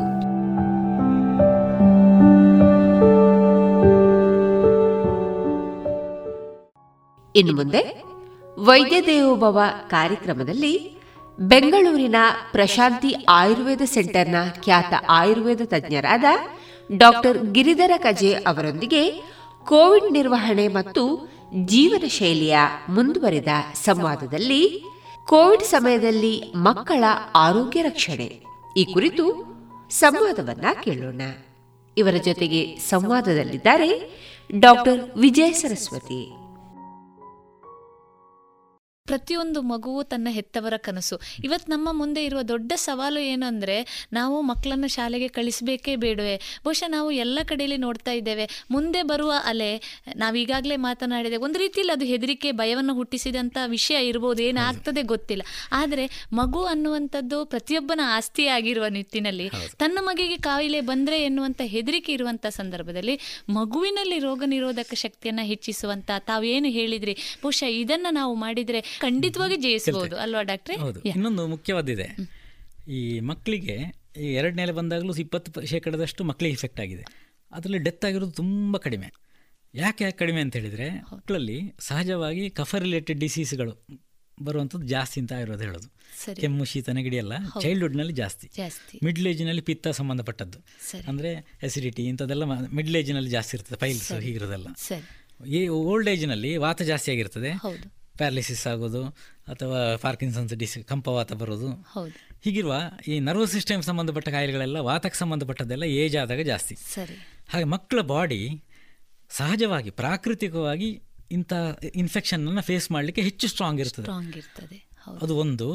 ಮತ್ತೊಂದು ಮಕ್ಕಳ ಓವರ್ ಆಲ್ ಇಮ್ಯುನಿಟಿ ಕೂಡ. ಓವರ್ ಆಲ್ ಇಮ್ಯುನಿಟಿ ಕೂಡ ಇಂಥ ಇನ್ಫೆಕ್ಷನ್ ಫೇಸ್ ಮಾಡಲಿಕ್ಕೆ ಹೆಚ್ಚು ಸಶಕ್ತವಾಗಿರ್ತದೆ. ಹಾಗಾಗಿ ನಾವು ಫಸ್ಟ್ ಅಲ್ಲೇ ಇರಲಿ ಅಥವಾ ಸೆಕೆಂಡ್ ಅಲ್ಲೇ ಇರಲಿ ಅದರಲ್ಲಿ ಮಕ್ಕಳಿಗೆ ಇಫೆಕ್ಟ್ ಆದರೂ ಕೂಡ ಮಕ್ಕಳಿಗೆ ಏನೂ ತೊಂದರೆ ಆಗದೆ ಅವರೆಲ್ಲ ಬದುಕೊಳ್ಳೋದು ಆ ಕಾರಣದಿಂದ ಆದರೆ ಹಾಗೆ ಅಂತ ಹೇಳ್ಕೊಂಡು ನಾವು ನೆಗ್ಲೆಕ್ಟ್ ಮಾಡಬೇಕಾಗಿಲ್ಲ. ಚಿಕ್ಕ ಮಕ್ಕಳಿಗೆಲ್ಲ ಆದರೆ ಇನ್ನೊಂದನ್ನು ಮಾಡಬೇಕು. ಈಗ ಸಾಮಾನ್ಯವಾಗಿ ತಿಂಡಿ ಎಲ್ಲ ತಗೊಳ್ಳುವಾಗ ಅದರೊಟ್ಟಿಗೆ ಏನೋ ಜಾಮ್ ಹಾಕಿ ತಗೊಳ್ಳೋದು ಈಗಿನ ಅಭ್ಯಾಸ ಆಗಿದೆ ಅಲ್ಲ. ಜಂಕ್ ಫುಡ್ಗಳೆಲ್ಲ ಹೆಚ್ಚು ಅಭ್ಯಾಸ. ಆ ಜಂಕ್ ಫುಡ್ ಎಲ್ಲ ಸ್ವಲ್ಪ ಕಡಿಮೆ ಮಾಡಬೇಕು. ಎಣ್ಣೆಯಲ್ಲಿ ಮುಳುಗಿಸಿ ಕರೆದು ತಿಂಡಿ ಅಂತಾದರೆ ಮನೆ ಇದ್ದೆ ಅಂತ ಆದರೆ ಒಮ್ಮೆ ಆ ಎಣ್ಣೆಯನ್ನು ಬಳಕೆ ಮಾಡಿ ಅಂದರೆ ಎಣ್ಣೆಯನ್ನು ಪುನಃ ಹೀಟ್ ಮಾಡ್ತಾ ಹೆಚ್ಚು ಹೀಟ್ ಮಾಡಿದಷ್ಟು ಅದು ಪಾಯ್ಸನ ಆಗ್ತಾ ಹೋಗೋದು. ಈಗ ಹಾರ್ಟಿಗೆ ಒಳ್ಳೆ ಎಣ್ಣೆ ಕಿಡ್ನಿಗೆ ಒಳ್ಳೆ ಎಣ್ಣೆ ಹಾಗಿಲ್ಲ. ಯಾವ ಎಣ್ಣೆ ನಿಮ್ಮ ತಲೆ ತಲಾಂತರದಿಂದ ಬಂದಿದೆ ಆ ಎಣ್ಣೆಯನ್ನು ನೀವು ಹೆಚ್ಚು ಬಾರಿ ಹೀಟ್ ಮಾಡಿದಷ್ಟು ಅದು ವಿಷ ಆಗ್ತದೆ ಅಂತ ಆಯುರ್ವೇದದಲ್ಲಿ ಸ್ಪಷ್ಟ ಆಗಿದೆ ಈಗಲೂ ಕೂಡ ವೈಜ್ಞಾನಿಕವಾಗಿ ಅದು ಆಕ್ಸಿಡೇಷನ್ ಜಾಸ್ತಿ ಆಗ್ತಾ ಹೋದಾಗೆ ಎಣ್ಣೆ ಪಾಯಸನ ಆಗ್ತಾ ಹೋಗ್ತದೆ. ಹೆಚ್ಚೆಚ್ಚು ಪಾಯಸನ ಆಗ್ತಾ ಹೋಗ್ತದೆ. ಹಾಗಾಗಿ ಕೆಲವೊಮ್ಮೆ ಏನಾಗ್ತದೆ ಈ ಹೋಟ್ಲ್ಗಳಲ್ಲಿ ಆರಂಭ ದಿವಸ ಇನಾಗ್ರೇಷನ್ ದಿವಸ ಬಾಣಲಿಗೆ ಹಾಕಿದ ಎಣ್ಣೆಯನ್ನು ಅದು ನಿರಂತರವಾಗಿ ಯಾಕಂದ್ರೆ ಆ ದಿವಸ ರಾತ್ರಿಗೆ ಆಗುವ ಇನ್ನೊಂದು ಸ್ವಲ್ಪ ಎಣ್ಣೆ ಇರ್ತದೆ ಅದರಲ್ಲಿ. ಅದನ್ನು ಚೆಲ್ಲುದು ಹೇಗೆ? ಹಾಗೆ ಇನ್ನೊಂದಷ್ಟು ಲೀಟರ್ ಆ್ಯಡ್ ಮಾಡ್ತಾರೆ ಅದಕ್ಕೆ ಅದೇ ಎಣ್ಣೆಗೆ. ಹಾಗೆ ಇನಾಗ್ರೇಷನ್ ದಿವಸ ಹಾಕಿದ ಎಣ್ಣೆ ಒಂದು ಹತ್ತು ವರ್ಷ ಕಳಿಯುವಾಗ ಮತ್ತು ಕೂಡ ಅದರಿಂದ ಚೇಂಜ್ ಆಗಿರೋದಿಲ್ಲ ಅದರ ಅಂಶ ಸ್ವಲ್ಪ ಪಾಸಾನ ಆಗ್ತಾ ಇರ್ತದೆ. ಹಾಗಾಗಿ ಸಾಮಾನ್ಯ ಹೋಟ್ಲ್ ಎಣ್ಣೆಯಲ್ಲಿ ಕರೆದ ತಿಂಡಿ ತಗೊಂಡಾಗ ಫುಡ್ ಇನ್ಫೆಕ್ಷನ್ ಆಗೋದು ಫುಡ್ ಪಾಯ್ಸನ್ ಆಗೋದು ಅಂತ ಹೇಳೋದು ಇದಕ್ಕೆ. ಅದೇ ಮನೆಯಲ್ಲಿ ಅದೇ ಬಜ್ಜಿಯನ್ನು ಮಾಡಿ ತಗೊಂಡಾಗ ಏನು ತೊಂದರೆ ಆಗೋದಿಲ್ಲ. ಮನೆಯಲ್ಲಿ ಏನು ಮಾಡಬೇಕು ಅಂತ ಹೇಳಿದ್ರೆ ಒಮ್ಮೆ ನಾವು ಹೀಟ್ ಮಾಡ್ಲಿಕ್ಕೆ ಯಾವುದೋ ಬಜ್ಜಿ ಇರಲಿ ಅಥವಾ ಈರುಳ್ಳಿ ಬಜ್ಜಿ ಅಥವಾ ಬೋಂಡ ಹೀಗಿರೋದೆಲ್ಲ ಮಾಡ್ತೇವಲ್ವಾ? ಚಕ್ಕುಲಿ ಅಂಥದ್ದೆಲ್ಲ ಮಾಡಿದಾಗ ಒಮ್ಮೆ ಮಾಡಿದ ಎಣ್ಣೆಯನ್ನು ಮತ್ತೆ ಅದನ್ನು ಬಿಸಾಡಿ ಬಿಡಬೇಕು ನೀವು ಬಿಸಾಡದಿದ್ದರೆ ಆ ಎಣ್ಣೆಗೆ ಎಷ್ಟು ಹಣ ಇದೆ ಅದಕ್ಕಿಂತ ಜಾಸ್ತಿ ಹಣ ಹಾಸ್ಪಿಟ್ಲಿಗೆ ಕೊಡಬೇಕಾಗ್ತದೆ. ಹಾಗೆ ಅದ್ರ ಬದಲು ನಾವು ಚೆನ್ನಾಗಿರ್ಬೇಕು ಅಂತ ಆದರೆ ಒಮ್ಮೆ ಮಾತ್ರ ಉಪಯೋಗ ಮಾಡಬೇಕು ಎಣ್ಣೆ. ಆಗ ಅಷ್ಟು ತೊಂದರೆ ಆಗೋದಿಲ್ಲ. ಹಾಗೆ ಈ ಜಂಕ್ ಫುಡ್ ಅನ್ನು ಸ್ವಲ್ಪ ಅವಾಯ್ಡ್ ಮಾಡಿ ಈಗ ಸಾಧ್ಯದಷ್ಟು ಮನೆಯಲ್ಲೇ ಮನೆಯ ಫುಡ್ಡನ್ನು ತಗೊಳ್ಳಿ. ಈ ಜಾಮ್ಗಳನ್ನೆಲ್ಲ ಉಪಯೋಗ ಈ ದೋಸೆ ಜೊತೆಗೆ ಸ್ವಲ್ಪ ಜಾಮ್ ಹಾಕಿ ತಗೊಳ್ಳೋದು ಇಡ್ಲಿ ಜೊತೆಗೆ. ಹಾಗೆ ಮಾಡೋ ಬದಲು ಜೇನುತುಪ್ಪ ಬಳಕೆ ಮಾಡಿ. ಆಯುರ್ವೇದದಲ್ಲಿ ಒಂದು ಮಾತಿದೆ ಈ ವಾತ ಪಿತ್ತ ಕಫಗಳಲ್ಲಿ ಕಫಕ್ಕೆ ಬೆಸ್ಟ್ ಆ್ಯಂಟಿಡೋಟ್ ಯಾವುದು ಅಂತ ಹೇಳಿದರೆ ಜೇನುತುಪ್ಪ ಅಂತ ಇದೆ. ಪಿತ್ತಕ್ಕೆ ತುಪ್ಪ ವಾತಕ್ಕೆ ಎಣ್ಣೆ ಅಂತ ಇದೆ. ಜನರಲ್ ಆಗಿದು ಅಂದರೆ ಜೇನುತುಪ್ಪ ನೋಡಿ ನಮಗೆ ದೋಸೆ ಜೊತೆಗೆ ತಗೊಳ್ಳಿಕ್ಕೆ ಸಾಧ್ಯ ಆಗ್ತದೆ ಮಕ್ಕಳಿಗೆಲ್ಲ ಕೊಡುವಾಗ. ಅದನ್ನು ಅದೇ ಟೇಸ್ಟ್ ಮಕ್ಕಳಿಗೆ ಆಗೋದಿಲ್ಲ ಅಂತ ಒಂದು ಒಂದೊಂದು ರೀತಿಯ ಚಟ್ನಿ ಮಾಡಿ ಒಂದೊಂದು ದಿವಸ. ಆ ಜೇನುತುಪ್ಪ ಜೊತೆ ಮಿಕ್ಸ್ ಮಾಡಿ. ಆಗ ಬೇರೆ ಬೇರೆ ಫ್ಲೇವರ್ ಪ್ರತಿ ದಿವಸ ಸಿಕ್ಕಿದಾಗ ಆಯಿತು. ಈ ರೀತಿ ಮಾಡಿ ಫುಡ್ಡನ್ನು ಮಕ್ಕಳಿಗೆ ಪ್ಲ್ಯಾನ್ ಮಾಡಿ. ಆಗ ಈ ಕಫವನ್ನು ನಾಶ ಮಾಡುವಂಥ ಗುಣ ಇನ್ನೂ ಸ್ವಲ್ಪ ಬೆಟರ್ ಇರ್ತದೆ ಮಕ್ಕಳಿಗೆ ಹಾಗೆ ಈ ರೀತಿಯಲ್ಲಿ ನಮ್ಮ ಆಹಾರದಲ್ಲಿ ಇನ್ನು ಸಾರು ಮಾಡ್ತೇವಲ್ವಾ? ಆ ಸಾರನ್ನು ಮಾಡುವಾಗ ಯಾವುದೋ ಯಾವುದೋ ಸಾರುಗಳು ಮಾಡ್ತೇವೆ. ಅದ್ರ ಬದಲು ಈ ಸ್ಪೈಸಸ್ಗಳನ್ನು ಸ್ವಲ್ಪ ಮುಂದೆ ತನ್ನಿ ಕಿಚನ್ನಲ್ಲಿ ಅಡುಗೆ ಕೋಣೆಯಲ್ಲಿ ಹಿಂದೆ ಇಟ್ಟಿರುವಂಥ ಪೆಪ್ಪರ್ನ ಡಬ್ಬ ಸ್ವಲ್ಪ ಮುಂದೆ ತನ್ನಿ. ಅಥವಾ ಸ್ವಲ್ಪ ಶುಂಠಿಯದ್ದು ಸ್ವಲ್ಪ ಜಾಸ್ತಿ ಯೂಸ್ ಮಾಡಿ. ಜಾಸ್ತಿ ಅಂತೇಳಿದ್ರೆ ಒಟ್ಟು ದೇಹಕ್ಕೆ ಹೀಟ್ ಆಗುವಾಗೆ ಅಥವಾ ರುಚಿಗೆ ಕೆಡುವ ರೀತಿಯಲ್ಲಿ ಪ್ರಿಪೇರ್ ಮಾಡೋದಲ್ಲ. ಈಗ ಸಾರು ಮಾಡುವಾಗ ಪೆಪ್ಪರ್ನ ಸಾರು ಮಾಡೋದು ಅಂತ ಇಟ್ಕೊಳ್ಳಿ. ಒಂದು ದಿವಸ ಶುಂಠಿ ಸಾರು. ಒಂದು ದಿವಸ ಸ್ವಲ್ಪ ಅರಿಶಿನ ಹಾಕಿ ಸಾರು ಮಾಡೋದು ಒಂದು ದಿವಸ ಮೆಂತೆ ಹಾಕಿ ಸಾರು ಮಾಡೋದು. ಹೀಗೆ ಬೇರೆ ಬೇರೆ ಸ್ಪೈಸಸ್ಗಳನ್ನು ಉಪಯೋಗ ಮಾಡಿ ಸಾಂಬಾರು ಪದಾರ್ಥ ಉಪಯೋಗ ಮಾಡಿ ಸಾರು ಮಾಡಿ. ಮಾಡುವಾಗ ರುಚಿ ಹಾಳಾಗುವಷ್ಟು ಹಾಕಬೇಡಿ. ಮಿತಿ ಮೀರಿದ್ರೆ ಅತಿ ಅಂತ ಇರೋದು ಅಷ್ಟೆಲ್ಲ ಹಾಕೋದು ಬೇಡ. ಸ್ವಲ್ಪ ಟೇಸ್ಟು ಚೆನ್ನಾಗಿರಬೇಕು ಸ್ವಲ್ಪ ಹೆಚ್ಚು ಬಳಕೆ ಕೂಡ ಮಾಡಬೇಕು. ಸ್ವಲ್ಪ ಪ್ರಾಮುಖ್ಯತೆ ಕೊಡಿ ಈ ಸಮಯದಲ್ಲಿ. ಬರೀ ಪ್ಲೈನ್ ರಸಂ ಮಾಡೋ ಬದಲು ಒಂದೊಂದು ಸ್ಪೈಸಸ್ ಒಂದೊಂದು ದಿವಸ ಉಪಯೋಗ ಮಾಡಿ.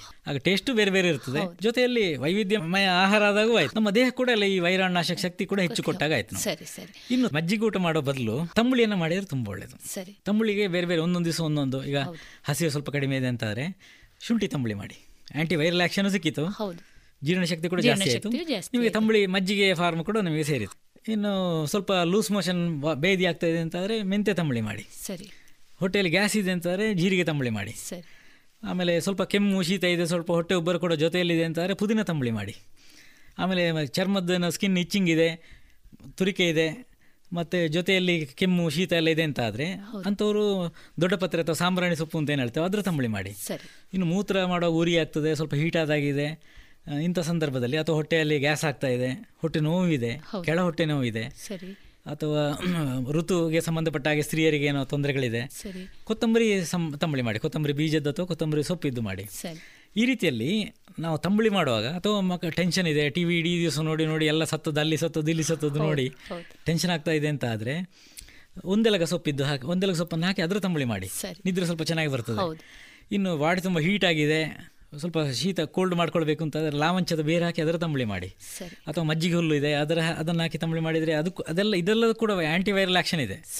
ಜೊತೆಯಲ್ಲಿ ನಮ್ಮ ದೇಹವನ್ನು ಕೂಲ್ ಮಾಡುವ ಆ್ಯಕ್ಷನ್ ಕೂಡ ಇದೆ. ಹೀಗೆ ಈ ರೀತಿಯಲ್ಲಿ ಮಜ್ಜಿಗೆಯ ಮೌಲ್ಯವರ್ಧನೆ ಹೇಗೆ ತಂಬಳಿ ಮಾಡಿ? ಸಾರಿನ ಮೌಲ್ಯವರ್ಧನೆ ಹೇಗೆ? ಸಾರಿಗೆ ಹೆಚ್ಚು ಸ್ಪೈಸಸ್ಗಳನ್ನು ಬಳಕೆ ಮಾಡೋದು. ಅತಿಯಾಗಿ ಅಲ್ಲ ಸ್ವಲ್ಪ ಜಾಸ್ತಿ ಬಳಕೆ ಮಾಡೋದು. ಸಾರಿನ ಮೌಲ್ಯವರ್ಧನೆ.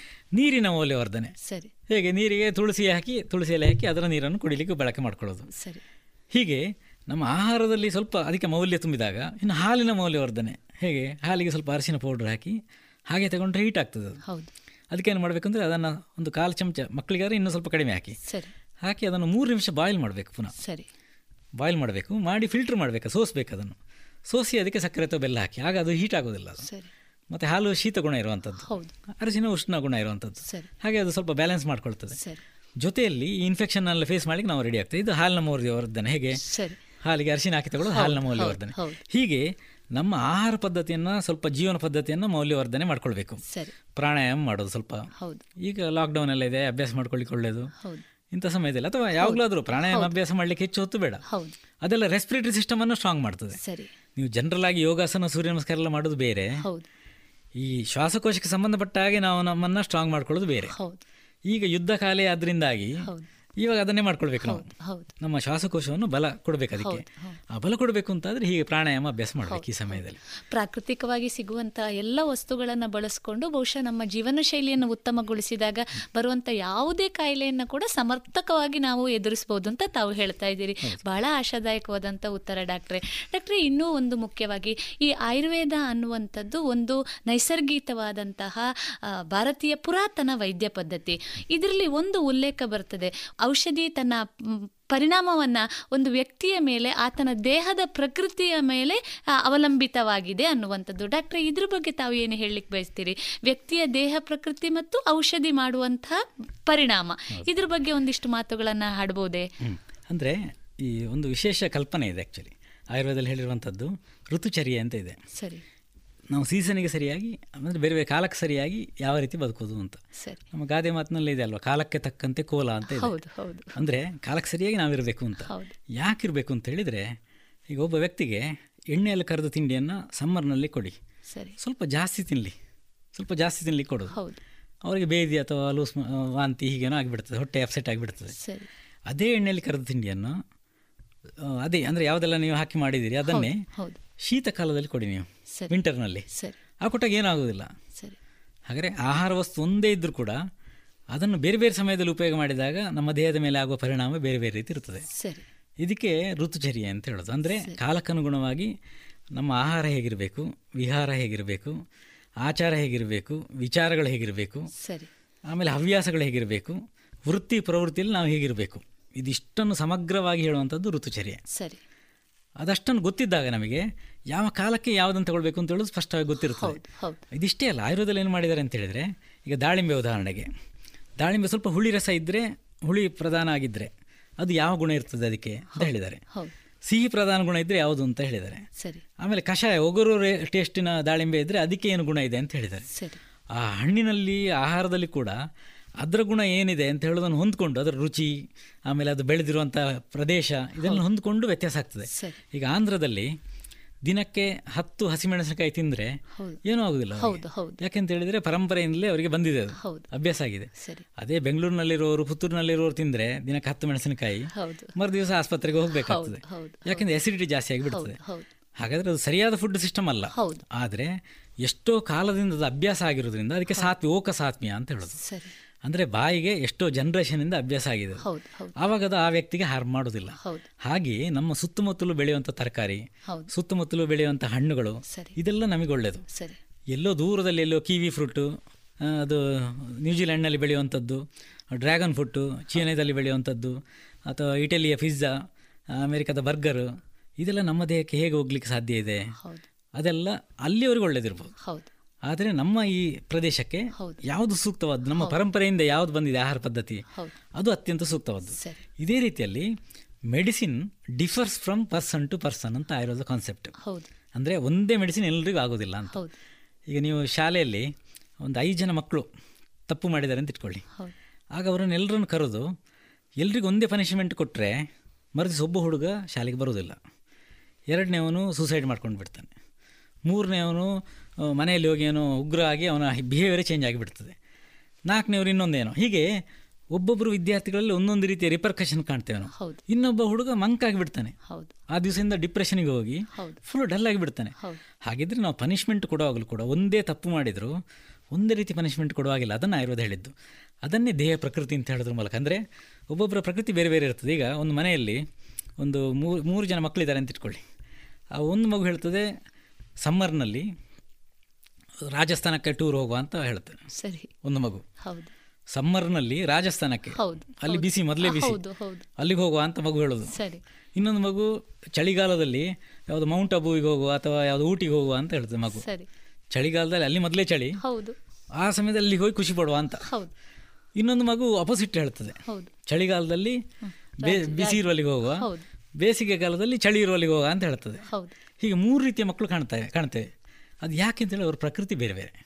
ಈಗ ನೀವು ಆಫೀಸ್ನಲ್ಲಿ ಒಬ್ಬರು ಕಾಫಿ ಎಲ್ರಿಗೂ ಒಟ್ಟಿಗೆ ಕೊಟ್ಟಾಗ ಕೆಲವರು ಆಫಿ ಆ ಕಾಫಿಯನ್ನು ಬಿಸಿ ಬಿಸಿ ಇರುವುದೇ ಬೇಕು ಅವರಿಗೆ.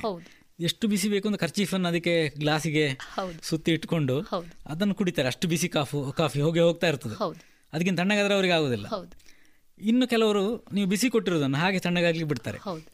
ಮಾತಾಡ್ಕೊಂಡು ಟೈಮ್ ಸ್ವಲ್ಪ ಪಾಸ್ ಮಾಡಿ ಅದು ತಣ್ಣಗಾದ ಮೇಲೆ ಕುಡಿತಾರೆ ಯಾಕೆ ಅಂತ ಹೇಳಿದ್ರೆ ಫಸ್ಟಿಗೆ ಬಿಸಿ ಕಾಫಿ ಕುಡಿದ್ರಲ್ವಾ ಅವರು ಕಫ ಬಾಡಿ ನೇಚರ್ನವರು ಇರ್ತಾರೆ. ಸರಿ. ಅಥವಾ ವಾತ ನೇಚರ್ನವರು ಇರ್ಬೋದು. ಈ ಬಿಸಿ ಇರೋದನ್ನು ತಣ್ಣಗೆ ಮಾಡಿ ಕುಡಿತಾರಲ್ಲ ಅವರು ಪಿತ್ತ ಬಾಡಿ ನೇಚರ್ನವರು ಇರ್ತಾರೆ. ಸರಿ. ಇದು ನಿಮಗೆ ಗೊತ್ತಿದ್ದಾಗ ನಮಗೆ ಆಹಾರ ಯಾವುದು ಒಬ್ಬೊಬ್ಬರಿಗೆ ಸೂಟ್ ಆಗುವಂಥದ್ದು ಒಬ್ಬರಿಗೆ ಸೂಟ್ ಆಗದಿರೋದು ಎಲ್ಲ ಪ್ರತಿ ಆಹಾರದಲ್ಲೂ ಕೂಡ ಈಗ ಆ್ಯಪಲ್ ಈಗ ಆ್ಯಪಲ್ ಜಾಯಿಂಟ್ ಪೇನ್ ಎಲ್ಲ ಇದ್ದಾಗ ಎಷ್ಟು ಜನ ಹಾಸ್ಪಿಟ್ಲಿಗೆ ಅಡ್ಮಿಟ್ ಆಗಿರ್ತಾರೆ. ಸರಿ. ಆಗ ಹಾಸ್ಪಿಟ್ಲಿಗೆ ಅಡ್ಮಿಟ್ ಆಗಿದ್ದಾಗ ಪೇ ಅವರ ನೋಡ್ಕೊ ನೋಡಲಿಕ್ಕೆ ಅಂತ ಹೋಗೋ ಬಂಧುಗಳು ಹೌದು. ಈ ಹಣ್ಣುಗಳ ಅಂಗಡಿಗೆ ಹೋಗಿ ಯಾವುದು ಕಾಸ್ಟ್ಲಿ ಹಣ್ಣು ಅಂತ ಕೇಳಿ ಅಲ್ಲಿ ಆ್ಯಪಲ್ ಇರ್ತದೆ. ಅದನ್ನು ತಗೊಂಡ್ರು ಅದನ್ನು ಹೋಗಿ ಈ ಪೇಷಂಟಿಗೆ ಕೊಟ್ಟರು ಸರಿ. ಈ ಹಾಸ್ಪಿಟಲಲ್ಲಿ ಅಡ್ಮಿಟ್ ಆಗಿರೋ ಪೇಷಂಟ್ ಈ ಆ್ಯಪಲ್ನ ತಿಂತಾ ಇರ್ತಾರೆ. ಅಡ್ಮಿಟ್ ಆಗಿರೋದು ಜಾಯಿಂಟ್ ಪೇಯ್ನಿಗೆ.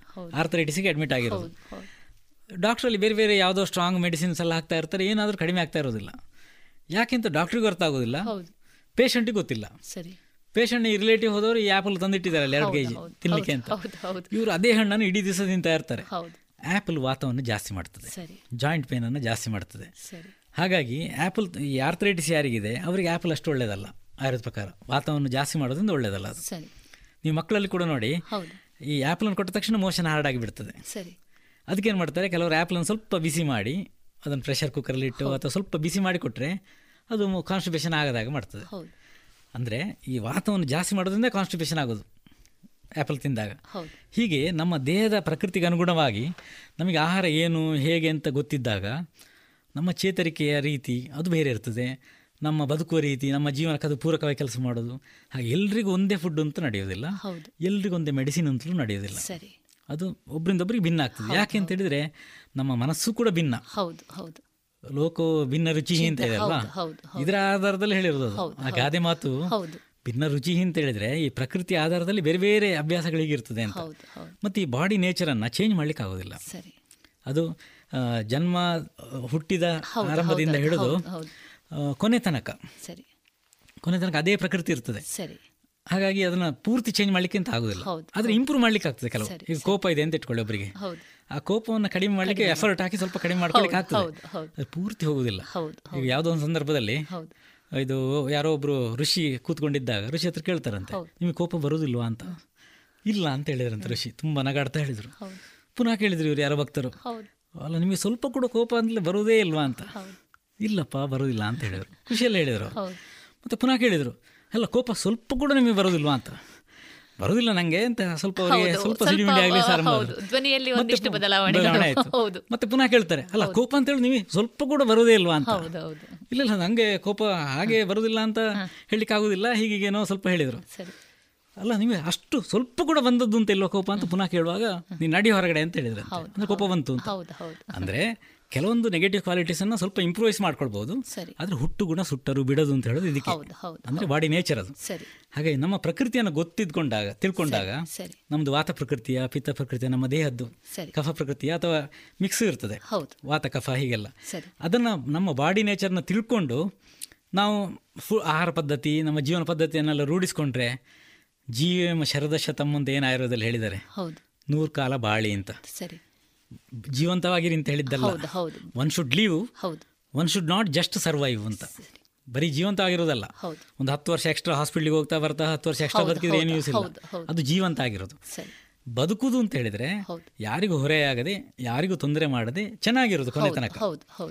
ಹಾಗಿರ್ಬೇಕು ಅಂತ ಆದರೆ ಇದನ್ನೆಲ್ಲ ಮಾಡಬೇಕು. ಹೌದು. ಇದು ಬಹಳ ಮುಖ್ಯ ಆಗ್ತದೆ ಡಾಕ್ಟ್ರೆ. ಯಾಕೆಂದರೆ ಎಷ್ಟೋ ಸಂದರ್ಭದಲ್ಲಿ ಯಾವುದೇ ವೈದ್ಯರ ಸಲಹೆಯನ್ನು ಪಡೆದುಕೊಳ್ಳದೆ ಅವೈಜ್ಞಾನಿಕವಾಗಿ ಔಷಧಿಗಳನ್ನು ತೆಗೆದುಕೊಳ್ಳುವಂಥ ಸಾಧ್ಯತೆಗಳು ಕೂಡ ಇದೆ. ಹಾಗಾಗಿ ಆ ಯಾವುದೇ ಔಷಧಿಯನ್ನು ತೆಗೆದುಕೊಳ್ಳುವ ಮೊದಲು ದೇಹ ಪ್ರಕೃತಿಯ ಅರಿವು ಇದ್ದಾಗ ಬಹುಶಃ ಆ ಔಷಧಿ ಕೂಡ ತನ್ನ ಪರಿ ಪರಿಣಾಮಕಾರಿಯಾಗಿ ಅದರ ಫಲವನ್ನು ನೀಡಲಿಕ್ಕೆ ಸಾಧ್ಯ ಇದೆ ಅಲ್ವಾ ಡಾಕ್ಟ್ರೆ? ಸೂಕ್ತ ಇರಬೇಕು. ಯಾವಾಗಲೂ ಈ ಜನರೇನು ಮಾಡ್ತಾರೆ ಅಂತ ಹೇಳಿದರೆ ಕಾಯಿಲೆ ಇದ್ದಾಗ ಬೇಗ ಗುಣ ಆಗಬೇಕು ಅಂತ ಹೇಳೋ ನಿರೀಕ್ಷೆಯಲ್ಲಿ ಹೌದು. ಡಾಕ್ಟರ್ ನನಗೆ ಸ್ಟ್ರಾಂಗ್ ಮೆಡಿಸಿನ್ ಕೊಡಿ ಅಂತ ಹೇಳೋದಿದೆ. ಸರಿ. ಯಾವಾಗಲೂ ಸ್ಟ್ರಾಂಗ್ ಮೆಡಿಸಿನ್ ಯಾರಿಗೂ ಬೇಕಾದ್ದಲ್ಲ. ಸರಿ. ಸೂಟೇಬಲ್ ಮೆಡಿಸಿನ್ ಬೇಕಾದ್ದು. ಹೌದು. ಅಂದರೆ ಅವರ ದೇಹಕ್ಕೆ ದೇಹ ಪ್ರಕೃತಿಗೆ ಸೂಕ್ತವಾದ ಯಾವುದು? ಅದು ತುಂಬ ಮುಖ್ಯ. ಸರಿ. ಅದಿಲ್ಲದೆ ಒಟ್ಟು ಯಾವುದ್ಯಾವುದೋ ಔಷಧ ಒಳ್ಳೆ ಔಷಧ ಇರ್ಬೋದು ಅದು. ಒಳ್ಳೆ ಆಹಾರ ಇರ್ಬೋದು. ನಿಮಗೆ ಸೂಟೇಬಲ್ ಅಲ್ಲ ಅಂತ ಆದ್ರೆ ನಿಮಗೆ ಅದು ಹಿತ ಮಾಡೋದಿಲ್ಲ. ಹಾಗಾಗಿ ದೇಹಕ್ಕೆ ಅನ್ನು ಹಿತ ಭಾವವನ್ನು ಕೊಡಬೇಕು ಅಂತ ಆದ್ರೆ ಅಂದ್ರೆ ರೋಗದಿಂದ ಹೊರಗಡೆ ಬರಬೇಕು ಅಂತ ಆದ್ರೆ ನನಗೆ ಯಾವುದು ಸೂಕ್ತ ಅಂತ ಹೇಳೋದು ಮುಖ್ಯ ತುಂಬ ಮುಖ್ಯ. ಈಗ ಒಬ್ಬರಿಗೆ ಯಾರಿಗೂ ತುಂಬ ಟೆನ್ಷನ್ ಆಗ್ತಾ ಇದೆ ಅಂತ ಇಟ್ಕೊಳ್ಳಿ. ಸರಿ. ಅಥವಾ ತುಂಬ ಬಾಯಾರಿಕೆ ಆಗ್ತಾ ಇದೆ ಅಂತ ಇಟ್ಕೊಳ್ಳಿ. ಆಗ ಪಾಯಸ ತುಂಬ ಸ್ಟ್ರಾಂಗ್ ಪಾಯಸ ಕೇಸರಿ ಎಲ್ಲ ಹಾಕಿದ್ದು ಕಾಸ್ಟ್ಲಿ ಇನ್ನು ಗೋಡಂಬಿ ಹಾಕಿದೆ ದ್ರಾಕ್ಷಿ ಹಾಕಿದೆ. ಸರಿ. ಇಂಥ ಪಾಯಸ ತಂದು ಕೊಟ್ಟರೆ ಯಾರಿಗೂ ಖುಷಿ ಆಗೋದಿಲ್ಲ. ಆಗ ಒಂದು ಗ್ಲಾಸ್ ನೀರು ಕೊಟ್ಟರೆ ಖುಷಿ ಆಗ್ತದೆ. ಸರಿ. ಸೂಟೇಬಲ್ ಯಾವುದು.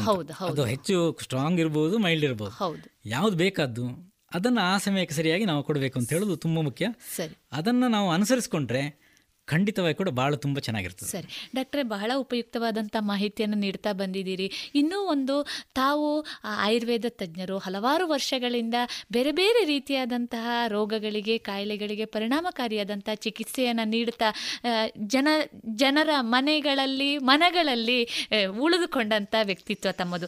ಡಾಕ್ಟ್ರೆ, ಇಲ್ಲಿ ಈಗ ಜನಸಾಮಾನ್ಯರಲ್ಲಿ ಒಂದು ಕಲ್ಪನೆ ಇದೆ. ಆಯುರ್ವೇದ ಅಂದರೆ ಅದು ಒಂದು ಚೂರ್ಣ, ಲೇಹ, ಕಷಾಯ ಇದು ಮಾತ್ರ ಅನ್ನುವಂಥದ್ದು. ಆದರೆ ತಮ್ಮ ವೃತ್ತಿ ಬದುಕಿನಲ್ಲಿ ತಾವು ಹಲವಾರು ತೀವ್ರತರವಾದಂಥ ಕಾಯಿಲೆಗೆ ತುತ್ತಾದಂತಹ ತಾವೇ ಹೇಳಿದ ಹಾಗೆ ಅದು ಆರ್ಥ್ರೈಟಿಸು ಇರ್ಬೋದು ಅಥವಾ ಬೇರೆ ಬೇರೆ ಸಂಧಿ ವಾತಗಳಿರ್ಬೋದು ಅಥವಾ ಉದರ ಸಂಬಂಧಿ ಕಾಯಿಲೆಗಳು ಇದನ್ನು ಕೂಡ ತಾವು ಪರಿಣಾಮಕಾರಿಯಾಗಿ ಚಿಕಿತ್ಸೆಯನ್ನು ನೀಡಿದಂಥವರು. ಡಾಕ್ಟ್ರೆ ಇದರ ಬಗ್ಗೆ ತಾವು ಹೇಳೋದಾದರೆ ಆಯುರ್ವೇದ ಅನ್ನುವಂಥದ್ದು ನಾನು ಈಗ ಉಲ್ಲೇಖ ಮಾಡಿದ ಹಾಗೆ ಚೂರ್ಣ ಕಷಾಯ ಗುಳಿಗೆ ಅಥವಾ ಮಾತ್ರೆಗಳು ಇದನ್ನು ಭಿನ್ನವಾಗಿ ಯಾವ ಥರ ವೈದ್ಯಕೀಯ ವಿಧಾನಗಳನ್ನು ಅಳವಡಿಸಿಕೊಂಡಿದೆ ಡಾಕ್ಟ್ರೇ. ನೋಡಿ ಆಯುರ್ವೇದ ಕಾಲ ನಂಬಿದ ಕಾಲ ಪರೀಕ್ಷಿತ ವೈದ್ಯಕೀಯ ವಿಧಾನ ಅದು. ಸರಿ. ಬರೀ ವೈದ್ಯಕೀಯ ವಿಧಾನ ಅಲ್ಲ ಅದೊಂದು ಅತ್ಯಂತ ಉತ್ಕೃಷ್ಟವಾದ ಜೀವನ ಶೈಲಿ ಅದು. ಸರಿ. ನಮಗೆ ಹೇಗೆ ಬದುಕಬೇಕು ಅಂತ ಎಲ್ಲವನ್ನು ಹೇಳಿಕೊಟ್ಟಿರೋದು. ಹೇಗೆ ಎಷ್ಟು ಮೈನ್ಯೂಟ್ ವಿಷಯಗಳನ್ನು ಕೂಡ ತುಂಬ ಚೆನ್ನಾಗಿ ಹೇಳಿದ್ದಾರೆ ಅಂತ ಹೇಳಿದರೆ ಅನ್ನ ಮಾಡೋದು ಹೇಗೆ ಅಂತ ಹೇಳಿದ್ದಾರೆ. ಸರಿ. ಮಜ್ಜಿಗೆ ಮಾಡೋದು ಹೇಗೆ ಅಂತ ಹೇಳಿದ್ದಾರೆ. ಹೌದು. ಅದರಲ್ಲಿ ಮಜ್ಜಿಗೆ ಮಾಡುವಾಗ ಯಾವ ಯಾವ ರೀತಿ ಮಾಡಿದರೆ ಹೇಗೆ ಇಫೆಕ್ಟ್ ಆಗ್ತದೆ ಅಂತ ಹೇಳಿದ್ದಾರೆ. ಅದು ಯಾಕೆ ಇಂಪಾರ್ಟೆಂಟ್ ಅಂತ ಹೇಳಿದರೆ ನಮಗೆ ಆ ಸಂದರ್ಭದಲ್ಲಿ ಈಗ ಮೂರು ಸಾವಿರ ವರ್ಷಗಳ ಹಿಂದೆ ನಾಲ್ಕು ಸಾವಿರ ವರ್ಷಗಳ ಹಿಂದೆ ಹೇಳಿದ್ದು ಈಗ ಯಾಕೆ ಮುಖ್ಯ ಆಗ್ತದೆ ಅಂತ ಹೇಳಿದರೆ ಬೆಂಗಳೂರಿನಲ್ಲಿ ನೀವು ಒಂದು ನೂರು ಜನರನ್ನು ಹೋಗಿ ಕೇಳಿ ಮಜ್ಜಿಗೆ ಹೇಗೆ ಮಾಡೋದು ಅಂತ. ಮೊಸರಿಗೆ ನೀರು ಹಾಕಿದರೆ ಆಯಿತು ಅಂತ ಹೇಳ್ತಾರೆ. ಹೌದು. ಮೊಸರಿಗೆ ನೀರು ಹಾಕಿದರೆ ಯಾವತ್ತೂ ಮಜ್ಜಿಗೆ ಆಗೋದಿಲ್ಲ ಅದು. ಮೊಸರು ನೀರು ಹಾಕಿದರೆ ಡೈಲ್ಯೂಟೆಡ್ ಮೊಸರು ಆಯ್ತು ಅದು. ಸರಿ. ಮಜ್ಜಿಗೆ ಆಗೋದಿಲ್ಲ. ಸರಿ. ಮಜ್ಜಿಗೆ ಹಾಕಿ ಆಗಬೇಕಾದ್ರೆ ಅದಕ್ಕೆ ಸಂಸ್ಕಾರ ಕೊಡಬೇಕೊಂದು ಹೌದು. ಯಾವುದು? ಚರ್ನಿಂಗ್ ಸಂಸ್ ಅದರ ಮಂಥನ ಅಂತ ಹೇಳೋ ಸಂಸ್ಕಾರ ಕೊಡಬೇಕು. ಹೌದು. ಆ ಮಂಥನ ಮಾಡಿದರೆ ಮಾತ್ರ ಅದು ಮಜ್ಜಿಗೆ ಆಗೋದು. ಹೌದು. ಅದರಲ್ಲಿ ಬೆಣ್ಣೆ ತೆಗಿಬೇಕು. ಹಾಗಾದರೆ ಬೆಣ್ಣೆ ತೆಗೆಯೋದು ಬೇಡ. ಬೆಣ್ಣೆ ತೆಗೆದ್ರೆ ಅದಕ್ಕೆ ಏನು ಗುಣ ಅಂತ ಆಯುರ್ವೇದಲ್ಲಿ ಹೇಳಿದರು.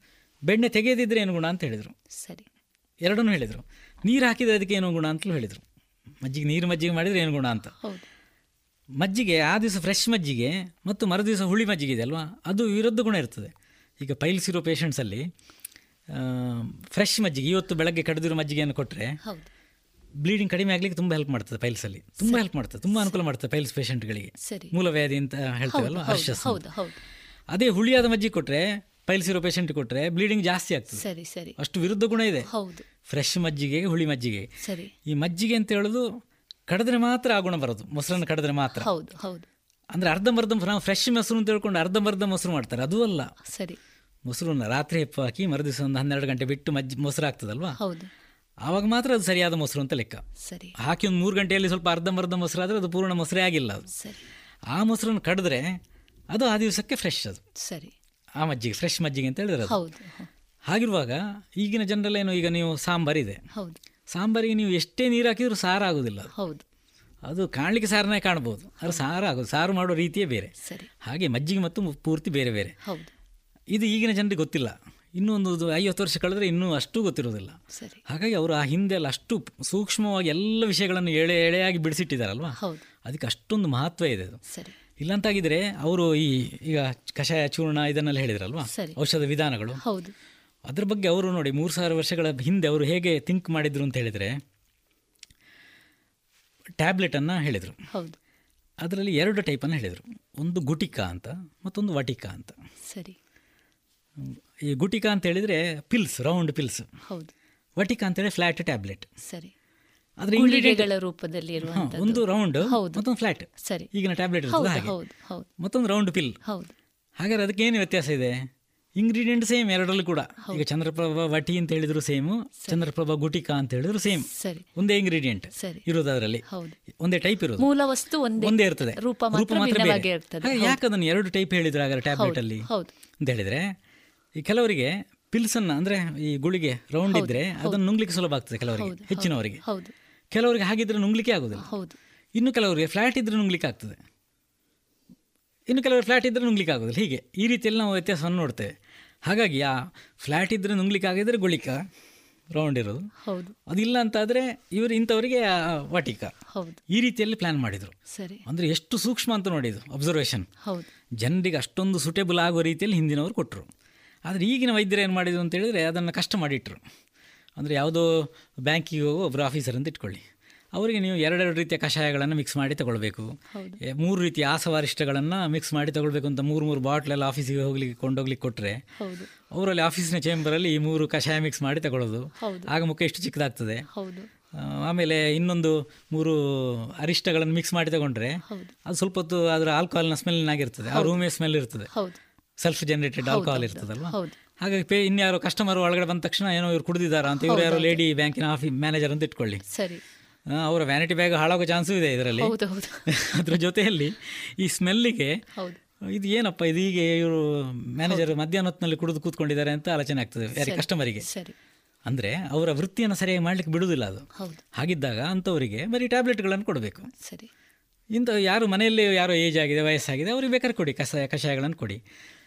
ಈಗಲೂ ಕೂಡ ಜಗತ್ತಿನಲ್ಲಿ ಐವತ್ತಕ್ಕೂ ಹೆಚ್ಚು ಫಾರ್ಮ್ಸ್ ಆಫ್ ಮೆಡಿಸಿನ್ ಅನ್ನು ಹೇಳಿದ ವೈದ್ಯ ಪದ್ಧತಿ ಆಯುರ್ವೇದ ಮಾತ್ರ. ಸರಿ. ಅಷ್ಟೊಂದು ವೆರೈಟಿಗಳು ಪಾಕ ಅಂತ ಇದೆ. ಮೈಸೂರು ಪಾಕ ಇದೆಲ್ಲ ಕೇಳಿದ್ದೇವಲ್ಲ ನಾವು ಸ್ವೀಟ್ಗಳ ಫಾರ್ಮ್ ಔಷಧದಲ್ಲಿ ಸ್ವೀಟ್ನ ರೀತಿಯಲ್ಲಿ ಮಾಡಿಕೊಡುವಂಥ ಸ್ವೀಟ್ಗಳು ಇದೆ. ಸರಿ. ಗ್ರ್ಯಾನ್ಯೂಲ್ಸು ಐವತ್ತಕ್ಕೂ ಹೆಚ್ಚು ಫಾರ್ಮ್ಗಳನ್ನು ಆಯುರ್ವೇದದಲ್ಲಿ ಹೇಳಿದ್ದಾರೆ. ಅದೇ ಅಲೋಪತಿ ವೈದ್ಯ ಆಧುನಿಕ ವೈದ್ಯ ಪದ್ಧತಿಯಲ್ಲಿ ಇವತ್ತು ಕೂಡ ಒಂದು ಹದಿನೈದು ಫಾರ್ಮಲ್ ಮೆಡಿಸಿನ್ ಮಾತ್ರ ಇರೋದು. ಸರಿ. ಹಾಗಾದ್ರೆ ಅಷ್ಟೊಂದು ಬ್ರಾಡ್ ರೇಂಜ್ ಯಾಕೆ ಹೇಳಿದರು? ಅಂತೇಳಿ ನಾವು ಸರಿಯಾಗಿ ಆಯುರ್ವೇದ ವೈದ್ಯರು ಅದನ್ನು ಥಿಂಕ್ ಮಾಡಬೇಕು. ಜಿಜ್ಞಾಸೆ ಮಾಡಬೇಕು ಪರಾಮರ್ಶೆ ಮಾಡಬೇಕು. ಯಾಕೆ ಅಂತ ಹೇಳಿದ್ರೆ to suit suit each mentality ಅಂತ ಪ್ರತಿಯೊಬ್ಬರ ಮನಸ್ಸನ್ನು ಸೂಟ್ ಮಾಡಲಿಕ್ಕೆ ಬೇಕೇ ಅಷ್ಟೆಲ್ಲ ವೆರೈಟಿ ಹೇಳಿದ್ದು. ಹಾಗಿರುವಾಗ ನಾವು ಬರೀ ಎಣ್ಣೆಯನ್ನು ಮಾತ್ರ ಕೊಡೋದು ಚೂರ್ಣವನ್ನು ಮಾತ್ರ ಕೊಡೋದು ಕಷಾಯ ಮಾತ್ರ ಕೊಡೋದು ಮಾಡ್ತಾ ಇರಬಾರ್ದು. ಅದರ ಬದಲು ಈಗಿನ ಜನರಿಗೆ ಹೇಗೆ ಇರಲಿಕ್ಕೆ ಸೂಕ್ತ ಸುಲಭ ಆಗ್ತದೆ? ಆ ರೀತಿ ಔಷಧವನ್ನು ಆಯುರ್ವೇದದಲ್ಲಿ ಬಳಕೆ ಮಾಡ್ಕೊಳ್ಳಿಕ್ಕೆ ತುಂಬ ಸುಲಭ ಇದೆ. ಆ ರೀತಿಯಲ್ಲಿ ಕೊಟ್ಟರೆ. ಜನರು ಸರಿಯಾಗಿ ಔಷಧ ತಗೊಳ್ತಾರೆ. ರಿಸಲ್ಟ್ ಚೆನ್ನಾಗಿ ಬರ್ತದೆ. ಕಾಂಪ್ಲಿಕೇಟೆಡ್ ಕೇಸನ್ನು ಹ್ಯಾಂಡಲ್ ಮಾಡಲಿಕ್ಕೆ ತುಂಬಾ ಅನುಕೂಲ ಆಗ್ತದೆ. ಸರಿ. ಡಾಕ್ಟ್ರೆ, ಬಹಳ ಉಪಯುಕ್ತವಾದಂಥ ಮಾಹಿತಿಯನ್ನು ನೀಡ್ತಾ ಇದ್ದೀರಿ. ಈಗ ಕೊರೋನಾ ಸಂದರ್ಭಕ್ಕೆ ನಾವು ಮತ್ತೆ ಹೋಗೋದಾದರೆ ಈಗ ತಾವೇ ತಯಾರಿಸಿದಂಥ ಗುಳಿಗೆಗಳು ತುಂಬ ಪರಿಣಾಮಕಾರಿಯಾಗಿ ಬಳಸಲ್ಪಟ್ಟಿವೆ, ಜೊತೆಗೆ ಪರಿಣಾಮವನ್ನು ಕೂಡ ನೀಡಿದೆ. ಡಾಕ್ಟ್ರೆ, ಇದ್ರ ಬಗ್ಗೆ ಇದನ್ನು ತೆಗೆದುಕೊಳ್ಳುವ ರೀತಿ, ತಾವು ಹಲವಾರು ಸಂದರ್ಶನಗಳಲ್ಲಿ ಇದನ್ನು ಉಲ್ಲೇಖ ಮಾಡಿದ್ದೀರಿ. ಆದರೆ ನಮ್ಮ ರೇಡಿಯೋ ಪಾಂಚಜನ್ಯದ ಶೋತೃ ಬಾಂಧವರಿಗೆ ಹೇಳೋದಾದರೆ, ಈ ಗುಳಿಗೆಗಳ ಬಗ್ಗೆ ಒಂದಿಷ್ಟು ಮಾಹಿತಿಯನ್ನು ನೀಡ್ತೀರಾ? ಅದು ಒಂದನೇದಾಗಿ ಜ್ವರ ಶೀತ ಕೆಮ್ಮುಗಳಿಗೆ ಅಂತ. ಅಂದರೆ ನೇರವಾಗಿ ಅದು ಕೋವಿಡ್ಗೆ ವರ್ಕ್ ಆಗ್ತದೆ ಅಂತ ಹೇಳಬೇಕಾದ್ರೆ ಅನೇಕ ಲೆವೆಲ್ಗಳ ಟ್ರಯಲ್ಗಳೆಲ್ಲ ಪ್ರಯೋಗಗಳೆಲ್ಲ ಮುಗಿಬೇಕು. ಅದನ್ನೆಲ್ಲ ಮಾಡಿ ದಾಟಿ ಹೋದ ಮೇಲೆ ಮಾತ್ರ ಹೇಳಲಿಕ್ಕೆ ಸಾಧ್ಯ ಇದೆ. ಆದರೆ ಅದು ಬೇಸಿಕ್ ಲೈಸೆನ್ಸ್ ಇರುವಂಥದ್ದು ಜ್ವರ ಶೀತ ಕೆಮ್ಮು ಆಮೇಲೆ ರೆಸ್ಪಿರೇಟರಿ ಇನ್ಫೆಕ್ಷನ್ ಜೊತೆಯಲ್ಲಿ ಲಿವರನ್ನು ನಾರ್ಮಲೈಸ್ ಫಂಕ್ಷನ್. ನಾರ್ಮಲೈಸ್ ಮಾಡುವ ಆ್ಯಕ್ಷನ್ ಇಮ್ಯುನಿಟಿಯನ್ನು ಜಾಸ್ತಿ ಮಾಡುವಂಥ ಆ್ಯಕ್ಷನ್. ರೋಗ ಶಕ್ತಿಯನ್ನು. ಹಾಗೆ ಇದು ಈ ಪ್ರಸಕ್ತ ಸಂದರ್ಭದಲ್ಲಿ ಬಳಕೆ ಮಾಡಿಕೊಂಡ್ರೆ ಅದು ತುಂಬ ಜನರಿಗೆ ಅನುಕೂಲ ಮಾಡಿಕೊಡೋದು ಸಹಜ ಅದು. ಮಾಡಿಕೊಟ್ಟಿದೆ. ಹಾಗಾಗಿ ಅದನ್ನು ಬಳಕೆ ಮಾಡ್ಕೊಳ್ಬೋದು. ನೇರವಾಗಿ ಹಾಗೆ ರೋಗನ ಶಕ್ತಿ ಜಾಸ್ತಿ ಮಾಡ್ಕೊಳ್ಳಿಕ್ಕೆ ಅಂತಂದರೆ ಮೂರು ಹೊತ್ತು ಒಂದೊಂದೆಲ್ಲ ತಗೊಂಡ್ರೆ ಸಾಕಾಗ್ತದೆ. ಹೌದು. ಒಂದು ಇಪ್ಪತ್ತು ದಿನ ಕಾಲ ತಗೊಂಡು ಒಮ್ಮೆ ಸ್ಟಾಪ್ ಮಾಡ್ಬೋದು. ಸರಿ. ಮತ್ತೊಂದು ಒಂದು ತಿಂಗಳು ಗ್ಯಾಪ್ ಕೊಟ್ಟು ಪುನಃ ತಗೊಳ್ಬೋದು. ಸರಿ. ಇನ್ನು ಲಕ್ಷಣಗಳು ಜ್ವರ ಶೀತ ಕೆಮ್ಮೆಲ್ಲ ಇದೆ ಅದು ಕೋವಿಡ್ ಇದೆಯಲ್ಲ ಅಂತ ಗೊತ್ತಿಲ್ಲ ಅಂತಲೇ ಇಟ್ಕೊಳ್ಳಿ. ಅಂಥ ಸಂದರ್ಭದಲ್ಲಿ ಎರಡೆರಡು ಟ್ಯಾಬ್ಲೆಟ್ಗಳನ್ನು ಮೂರು ಹೊತ್ತು ತಗೊಳ್ಬೋದು. ಜಾಸ್ತಿ ಇದ್ರೆ ನಾಲ್ಕು ಹೊತ್ತು ಕೂಡ ತಗೊಳ್ಬೋದು. ಸರಿ. ಮಾಡ್ಕೊಳ್ಬೋದು. ಸರಿ. ಡಾಕ್ಟ್ರೆ, ಬಹಳ ಉಪಯುಕ್ತವಾದಂಥ ಮಾಹಿತಿಯನ್ನು ನೀಡಿದ್ದೀರಿ. ಒಟ್ಟಾರೆಯಾಗಿ ಹೇಳೋದಾದರೆ, ಸ್ವತಃ ವೈದ್ಯನಾಗಿ, ಸ್ವತಃ ಔಷಧಿಯನ್ನು ತಯಾರು ಮಾಡ್ತಾ ಜನರಿಗೆ ತುಂಬ ಉಪಯುಕ್ತವಾದಂಥ ಮಾಹಿತಿಗಳನ್ನು ನೀಡುತ್ತಾ ಸಮಾಜದಲ್ಲಿ ಒಂದಿಷ್ಟು ಬದಲಾವಣೆಗಳನ್ನು ತರಬೇಕು, ಆ ಬದಲಾವಣೆಯ ಹರಿಕಾರ ತಾನಾಗಬೇಕು ಅನ್ನುವಂತಹ ಬಾ, ಧನಾತ್ಮಕ ಚಿಂತನೆಯೊಂದಿಗೆ ತಾವು ಕೆಲಸ ಮಾಡ್ತಾ ಬಂದಿದ್ದೀರಿ. ಒಟ್ಟಾರೆಯಾಗಿ ತಾವು ಹೇಳಿದ ಎಲ್ಲ ವಿಷಯಗಳನ್ನು ನಾವು ಸ್ಥೂಲವಾಗಿ ನೋಡಿದಾಗ, ಒಬ್ಬ ವ್ಯಕ್ತಿಯ ಆರೋಗ್ಯಕರವಾದಂಥ ಜೀವನ ಶೈಲಿ ಆಹಾರ ಪದ್ಧತಿ ಬಹುಶಃ ಎಲ್ಲ ಕಾಯಿಲೆಗಳಿಗೂ ರಾಮಬಾಣ. ಇದನ್ನು ನಾವು ಒಪ್ಪಿಕೊಳ್ಬಹುದು ಅಂತ ನಾನು ಅಂದುಕೊಳ್ತೇನೆ. ಕೊನೆಯದಾಗಿ ನಮ್ಮ ರೇಡಿಯೋ ಪಾಂಚಜನ್ಯದ ಶೋತೃ ಬಾಂಧವರಿಗೆ ತಾವೇನು ಹೇಳ ಬಯಸ್ತೀರಿ ಡಾಕ್ಟ್ರೆ? ಹೆದರಬೇಕಾದಿಲ್ಲ. ಕಾಯಿಲೆಗಳು ಇಂಥದ್ದು ಬಂದೇ ಬರ್ತದೆ. ಆದರೆ ಹೆದರಿ ಮನೆಯಲ್ಲಿ ಕೂತ್ಕೊಳ್ಳೋದಲ್ಲ. ನಾವು ನಮ್ಮ ಕೆಲಸಕ್ಕೆ ಹೆಚ್ಚು ಅದರ ಬಗ್ಗೆ ಮುತುವರ್ಜಿ ವಹಿಸಿ ಕೆಲಸವನ್ನು ಮಾಡ್ತಾ ಹೋಗೋದು. ಸರಿ. ಧನಾತ್ಮಕ ಚಿಂತನೆಯನ್ನು ನಾವು ಬೆಳೆಸ್ಕೊಳ್ಬೇಕು. ಯಾಕೆ ಹೆದರಬಾರ್ದು ಅಂತೇಳಿ ಒಂದು ಚಿಕ್ಕ ಇನ್ನೊಂದು ಮಾತನ್ನು ಹೇಳ್ತೇನೆ. ಈ ಕೊರೋನಾ ವೈರಾಣುಗಳೇನಿದೆ ಅದು ಎಲ್ಲವೂ ತುಂಬ ಸ್ಟ್ರಾಂಗ್ ಅಲ್ಲ. ಅದರಲ್ಲಿ ಹೆಚ್ಚಿನ ಕೊರೋನಾ ವೈರಾಣುಗಳು ಕೂಡ ಅತ್ಯಂತ ದುರ್ಬಲ ಆಗಿರುವಂಥದ್ದು. ಈಗ ಮೊದಲು ಚಿಕನ್ ಗುನ್ಯ ಬಂತು ಡೆಂಗ್. ಫೀವರ್ ಬಂತು ಎಲ್ಲ ಕಾಯಿಲೆಗಳಿದೆ. ಅದೆಲ್ಲವೂ ಕೂಡ ಎಷ್ಟು ಲಕ್ಷಣ ಕೊಡ್ತದೆ ನೋಡಿ. ಅಂದರೆ ಈಗ ಚಿಕನ್ ಬಂದವರಿಗೆ ಒಂದು ಇಪ್ಪತ್ತೈದು ವರ್ಷವರೆಗೂ ಕೂಡ ಹೇಳಲಿಕ್ಕಾಗದಷ್ಟು ಕಷ್ಟ ಕೊಡ್ತದೆ. ಮೈಕೈ ನೋವು ತಲೆನೋವು ಸೀವಿಯರ್ ಆಗಿ ತಲೆನೋವು ಕಡಿಲಿಕ್ಕೆ ಆಗೋದಿಲ್ಲ. ಹೌದು. ಜಾಯಿಂಟ್ ಪೇನ್ಸ್ ಅಂತೂ ತುಂಬ ತೀವ್ರವಾಗಿ ನಡಿಲಿಕ್ಕೆ ಆಗದಷ್ಟು ಕಷ್ಟಪಡ್ತಾ ಇರ್ತಾರೆ. ಹಾಗಿದ್ರೆ ಅಷ್ಟೆಲ್ಲ ಲಕ್ಷಣಗಳಿದ್ದು. ಕೆಲವೊಮ್ಮೆ ಟೆಸ್ಟ್ ಮಾಡಿದಾಗ ನೆಗೆಟಿವ್ ರಿಪೋರ್ಟ್ ಬರ್ತದೆ. ಚಿಕನ್ ಗುನ್ ಇಲ್ಲ ಅಂತ ಬಂದ್ಬಿಡ್ತದೆ. ಡೆಂಗು ಕೂಡ ಹಾಗೆ ಎಲ್ಲ ಲಕ್ಷಣಗಳಿದೆ. ಪ್ಲೇಟ್ಲೆಟ್ ಎಲ್ಲ ಕಡಿಮೆ ಆಗ್ತಾ ಇದೆ. ಮೈಕೈ ನೋವು ಇದೆ ಜ್ವರ ಇದೆ ಬೇದಿ ಆಗ್ತಾ ಇದೆ ಬೇರೆ ಬೇರೆ ಲಕ್ಷಣ ಇದೆ. ಟೆಸ್ಟ್ ಮಾಡುವಾಗ ಡೆಂಗು ಫೀವರು ಇಲ್ಲ ಅಂತ ಬರ್ತದೆ. ಹೌದು. ಅಂದರೆ ಇದೆಲ್ಲ ವೈರಾಣು ಕಾಯಿಲೆಗಳೇ. ಕಾಯಿಲೆಯಿಂದ ಜನರು ಸಫರ್ ಆಗ್ತಾ ಇರ್ತಾರೆ ಒದ್ದಾಡ್ತಾ ಇರ್ತಾರೆ. ಲಕ್ಷಣ ಎಲ್ಲ ಇದೆ. ಆದರೆ ಟೆಸ್ಟ್ ರಿಪೋರ್ಟ್ ನೆಗೆಟಿವ್ ಇದೆ. ಈ ಕಾಯಿಲೆ ಹಾಗಲ್ಲ. ಕೋವಿಡ್ನಲ್ಲಿ ಹೇಗೆ ಅಂತೇಳಿದರೆ ಲಕ್ಷಣಗಳೇ ಇಲ್ಲ. ಯಾವುದೇ ಲಕ್ಷಣ ಇಲ್ಲ. ಎಸಿಮ್ಟಮ್ಯಾಟಿಕ್ ಪೇಷಂಟ್ಸ್ ಅಂತ ಹೇಳೋದು ಅವರಿಗೆ. ಹೌದು ಹೌದು. ಟೆಸ್ಟ್ ರಿಪೋರ್ಟ್ ಪಾಸಿಟಿವ್ ಬರ್ತದೆ. ಅಂದರೆ ಏನರ್ಥ? ವೈರಾಣು ನಮ್ಮ ದೇಹದೊಳಗೆ ಬಂದು ಅಟ್ಯಾಕ್ ಮಾಡಿ ಡಿಸೀಸ್ ನಮಗೆ ತರ್ತದೆ. ಆದರೆ ಒಂದೇ ಒಂದು ಲಕ್ಷಣ ಉತ್ಪತ್ತಿ ಮಾಡುವ ತಾಕತ್ತು ಅಥವಾ ಕೆಪಾಸಿಟಿ ಅದಕ್ಕಿಲ್ಲ ವೈರಾಣುವಿಗೆ. ಅಷ್ಟು ದುರ್ಬಲ ಅದು. ಹೌದು. ಡಿಸೀಸನ್ನೇನೋ ತಂದಿದೆ ಅದು. ಆದರೆ ಲಕ್ಷಣಗಳಿಲ್ಲ. ಹಾಗಾದ್ರೆ ಎಷ್ಟು ಅಂತ ಹೇಳಿದರೆ ವಿಶ್ವ ಆರೋಗ್ಯ ಸಂಸ್ಥೆ ಹೇಳೋ ಪ್ರಕಾರ ಸ್ವಲ್ಪ ಸಂಖ್ಯೆ ಹೆಚ್ಚು ಕಡಿಮೆ ಆಗ್ತಾ ಇದೆ ಅದು. ಸಾಮಾನ್ಯ ಎಪ್ಪತ್ತರಿಂದ ತೊಂಬತ್ತು ಶೇಕಡ ತನಕ. ಕೋವಿಡ್ನ ಪಾಸಿಟಿವ್ ಪೇಷಂಟ್ಸಲ್ಲಿ ಸಿಂಪ್ಟಮ್ಸೇ ಇಲ್ಲ ಅಂತ. ಎಸಿಟ್ ಎಸಿಮ್ಟಮ್ಯಾಟಿಕ್ ಅಂತ ಹೇಳ್ತಾ ಇರೋದು ಈಗ ವಿಶ್ವ ಆರೋಗ್ಯ ಸಂಸ್ಥೆ. ಹೌದು ಹೌದು. ಅಷ್ಟು ದೊಡ್ಡ ಸಂಖ್ಯೆಯಲ್ಲಿ ಲಕ್ಷಣಗಳೇ ಇಲ್ಲದಿರುವ ರೋಗಿಗಳಿದ್ದಾರೆ ಅಂತ ಹೇಳಿದರೆ ಆ ವೈರಾಣುವಿಗೆ ದುರ್ಬಲ ವೈರಾಣು ಅಂತ ಅರ್ಥ ಅದು ಸ್ಪಷ್ಟವಾಗಿ ಹೌದು ಹೌದು. ಅದಕ್ಕೆ ತಾಕತ್ತಿಲ್ಲ ಶಕ್ತಿ ಇಲ್ಲ. ಇನ್ನು ಕೆಲವೊಂದಷ್ಟು ಮೈಲ್ಡ್ ಮಾಡ್ರೇಟ್ ಸಿಂಪ್ಟಮ್ ಕೊಡುವಂಥ ಪೇಷಂಟ್ಸ್ ಇದ್ದಾರಲ್ವಾ ಅವರಲ್ಲಿ ಆ ವೈರಾಣು ಸ್ವಲ್ಪ ಸ್ಟ್ರಾಂಗ್ ಇದೆ. ಸರಿ. ಇನ್ನು ಸ್ವಲ್ಪ ಕೆಲವರಿಗೆ ಸಿವಿಯರ್ ಆಗ್ತದೆ ಒಂದು ಎರಡು ಮೂರು ಪರ್ಸೆಂಟ್ ಜನರಿಗೆ ಆ ಮೂರು ಪರ್ಸೆಂಟ್ ವೈರಾಣು ಮಾತ್ರ ತುಂಬ ಸ್ಟ್ರಾಂಗ್ ಇರೋದು. ಅದೀಗ ಒಂದು ಯುದ್ಧ ಸೇನೆಯಲ್ಲಿ ರಾವಣನ ಸೇನೆ ಅಂತ ಆದರೆ ಅಲ್ಲಿ ರಾವಣ ವಿಭೀಷಣ ಕುಂಭಕರ್ಣ ಹೀಗೆ ಕೆಲವು ರಾಕ್ಷಸರು ತುಂಬ ಸ್ಟ್ರಾಂಗ್ ಇರ್ತಾರೆ. ಅವರ ಮಂತ್ರಿಗಳು ಹೀಗೆ ಹೌದು ಇನ್ನು ಕೆಲವೊಂದಷ್ಟು ಸ್ವಲ್ಪ ಶಕ್ತಿ ಇರುವಂಥವ್ರು ಇರ್ತಾರೆ. ಹೆಚ್ಚಿನ ಸೈನಿಕರು ತುಂಬ ದುರ್ಬಲರೇ ಇರ್ತಾರೆ. ಅಂದರೆ ಕಂಪ್ಯಾರಿಟಿವ್ ಆಗಿ ಅತ್ಯಂತ ಕಡಿಮೆ ಶಕ್ತಿ ಹಾಗೆ ಕೊರೋನಾ ವೈರಾಣು ಕೂಡ ಹೆದರಬೇಕಾದಿಲ್ಲ. ಅತಿ ಹೆಚ್ಚು ಸಂಖ್ಯೆಯಲ್ಲಿರುವ ವೈರಾಣುಗಳು ದುರ್ಬಲ ವೈರಾಣುಗಳೇ. ಈಗ ನಿಮಗೆ ಯಾವುದೋ ಕೋಮಾರ್ಬಿಡಿಟಿ ಇದೆ ಶ್ವಾಸಕೋಶ ತೊಂದರೆ ಇದೆ ಹಾಗಾಗಿ ತೊಂದರೆ ಜಾಸ್ತಿ ಆಗ್ಬೋದು ಡಯಾಬಿಟಿಸ್ ಇದೆ ತೊಂದರೆ ಜಾಸ್ತಿ ಆಗ್ಬೋದು ಹೀಗೆಲ್ಲ ಹೆದರಬೇಡಿ. ಯಾಕೆ ಅಂತ ಹೇಳಿದರೆ ಹೆಚ್ಚಿನವರಿಗೆ ಅಟ್ಯಾಕ್ ಮಾಡೋ ವೈರಾಣು ದುರ್ಬಲ ವೈರಾಣೆ. ಸರಿ. ಅತ್ಯಂತ ದುರ್ಬಲ ವೈರಾಣು ಅದು. ಶಕ್ತಿಯೇ ಇಲ್ಲದಿರೋ ವೈರಾಣು. ಹಾಗಾಗಿ ನಾವು ಹೆದರಬಾರ್ದು ಆದರೆ ಎಚ್ಚರದಲ್ಲಿರಬೇಕು. ಯಾಕೆ ಆ ಮೂರು ಪರ್ಸೆಂಟಿಗೆ ನಾವು ಹೋಗಬಾರ್ದು. ಹೌದು ಹೌದು. ಒಂದು ವೇಳೆ ಪ್ರಬಲ ಆಗಿರುವ ವೈರಾಣು ನಮ್ಮ ಮನೆಯಲ್ಲಿ ಅಟ್ಯಾಕ್ ಮಾಡಿದ್ದು ಅಂತ ಆದರೆ ನಾವು ಸೋಲ್ಬಾರ್ದು. ಹೌದು ಹಾಗಾದರೆ ಪ್ರಿಪ್ರೇಷನ್ ಜಾಸ್ತಿ ಮಾಡಿದರೆ ಆಯಿತು. ಸರಿ. ಈ ನಮ್ಮ ಇಲ್ಲಿಯ ಭಾಷೆಯಲ್ಲಿ ಸ್ವಯ ಅಂತ ಹೇಳುವಂಥ ಒಂದು ಶಬ್ದ ಯೂಸ್ ಮಾಡ್ತಾರೆ. ಹೌದು. ಸ್ವಯ ಬೇಕು ಹೌದು. ಭಯ ಬೇಡ ಹೌದು. ಬಹಳ ಒಳ್ಳೆಯ ಮಾತುಗಳನ್ನು ಆಡಿದ್ದೀರಿ ಡಾಕ್ಟ್ರೆ. ಒಟ್ಟಾರೆಯಾಗಿ ಹೇಳೋದಾದರೆ ನಮ್ಮ ಆರೋಗ್ಯ ನಮ್ಮ ಹೊಣೆ ಅನ್ನುವಂಥ ಜವಾಬ್ದಾರಿಯುತವಾದಂಥ ಕಲ್ಪನೆ ಪ್ರತಿಯೊಬ್ಬ ವ್ಯಕ್ತಿಗೆ ಬಂದಾಗ ಬಹುಶಃ ಎಲ್ಲ ರೀತಿಯಾದಂಥ ಕಾಯಿಲೆಗಳನ್ನು ನಾವು ಸಮರ್ಪಕವಾಗಿ ನಿಭಾಯಿಸಬಹುದು. ಜೊತೆಗೆ ನಮ್ಮ ಪರಿಸರದಲ್ಲಿ ನಮ್ಮ ಸುತ್ತಮುತ್ತ ಇರುವಂತಹ ಎಲ್ಲ ಔಷಧೀಯ ವಸ್ತುಗಳು ಏನಿದ್ದಾವೆ ಅವುಗಳ ಬಳಕೆಯಿಂದ ಬಹುಶಃ ನಾವು ಸ್ವಸ್ಥವಾದಂತಹ ಆರೋಗ್ಯವನ್ನು ಖಂಡಿತವಾಗಿ ಮಾಡಿಕೊಳ್ಬೋದು. ಅನ್ನುವಂಥ ತಮ್ಮ ಮಾತುಗಳಿಗೆ ಬಹಳ ಸಂತೋಷವನ್ನು ವ್ಯಕ್ತಪಡಿಸ್ತಾ ರೇಡಿಯೋ ಪಾಂಚಜನ್ಯದ ಪರವಾಗಿ ತಮಗೆ ತುಂಬು ಹೃದಯದ ಕೃತಜ್ಞತೆಗಳು.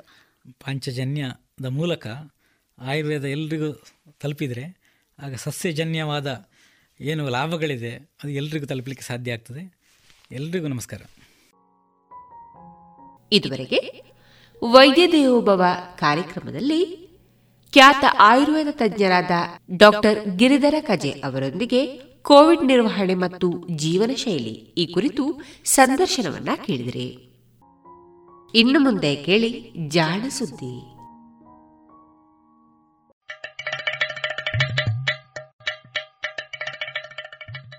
ಕೇಳು ಕೇಳು ಕೇಳು ಜಾಣ ಜಾಣ ಸುದಿಯ ಕೇಳು ಕೇಳು ಕೇಳು ಜಾಣ. ಇಂದು ಹಂದು ಮುಂದು ಹಿಂದು ಹರಿವು ತಿಳಿವು ಚುಟುಕು ಬೆರಗು ನಿತ್ಯ ನುಡಿಯುವತ್ತು ತರಲು ನಿತ್ಯ ನುಡಿಯುವತ್ತು ತರಲು ಕೇಳಿ ಜಾಣರ ಜಾಣ ಸುದ್ದಿಯ ಕೇಳು ಕೇಳು ಕೇಳು ಜಾಣ ಜಾಣ ಸುದಿಯ ಕೇಳು ಕೇಳು ಕೇಳು ಜಾಣ. ಸಂಶೋಧನೆ ಸ್ವಾರಸ್ಯ. ಸಂಶೋಧನೆ ಸ್ವಾರಸ್ಯ.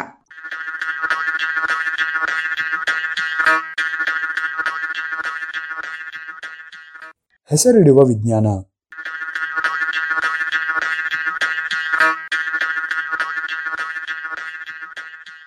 ಆಗಾಗ್ಗೆ ಕೆಲವರಿಂದ ವಿನಂತಿ ಬರುತ್ತಿರುತ್ತದೆ. ಸ ಇಂದಲೋ, ಪ ಇಂದಲೋ ಆರಂಭವಾಗುವ ಹೆಸರುಗಳ ಪಟ್ಟಿ ಕಳುಹಿಸಿ ಅಂತ.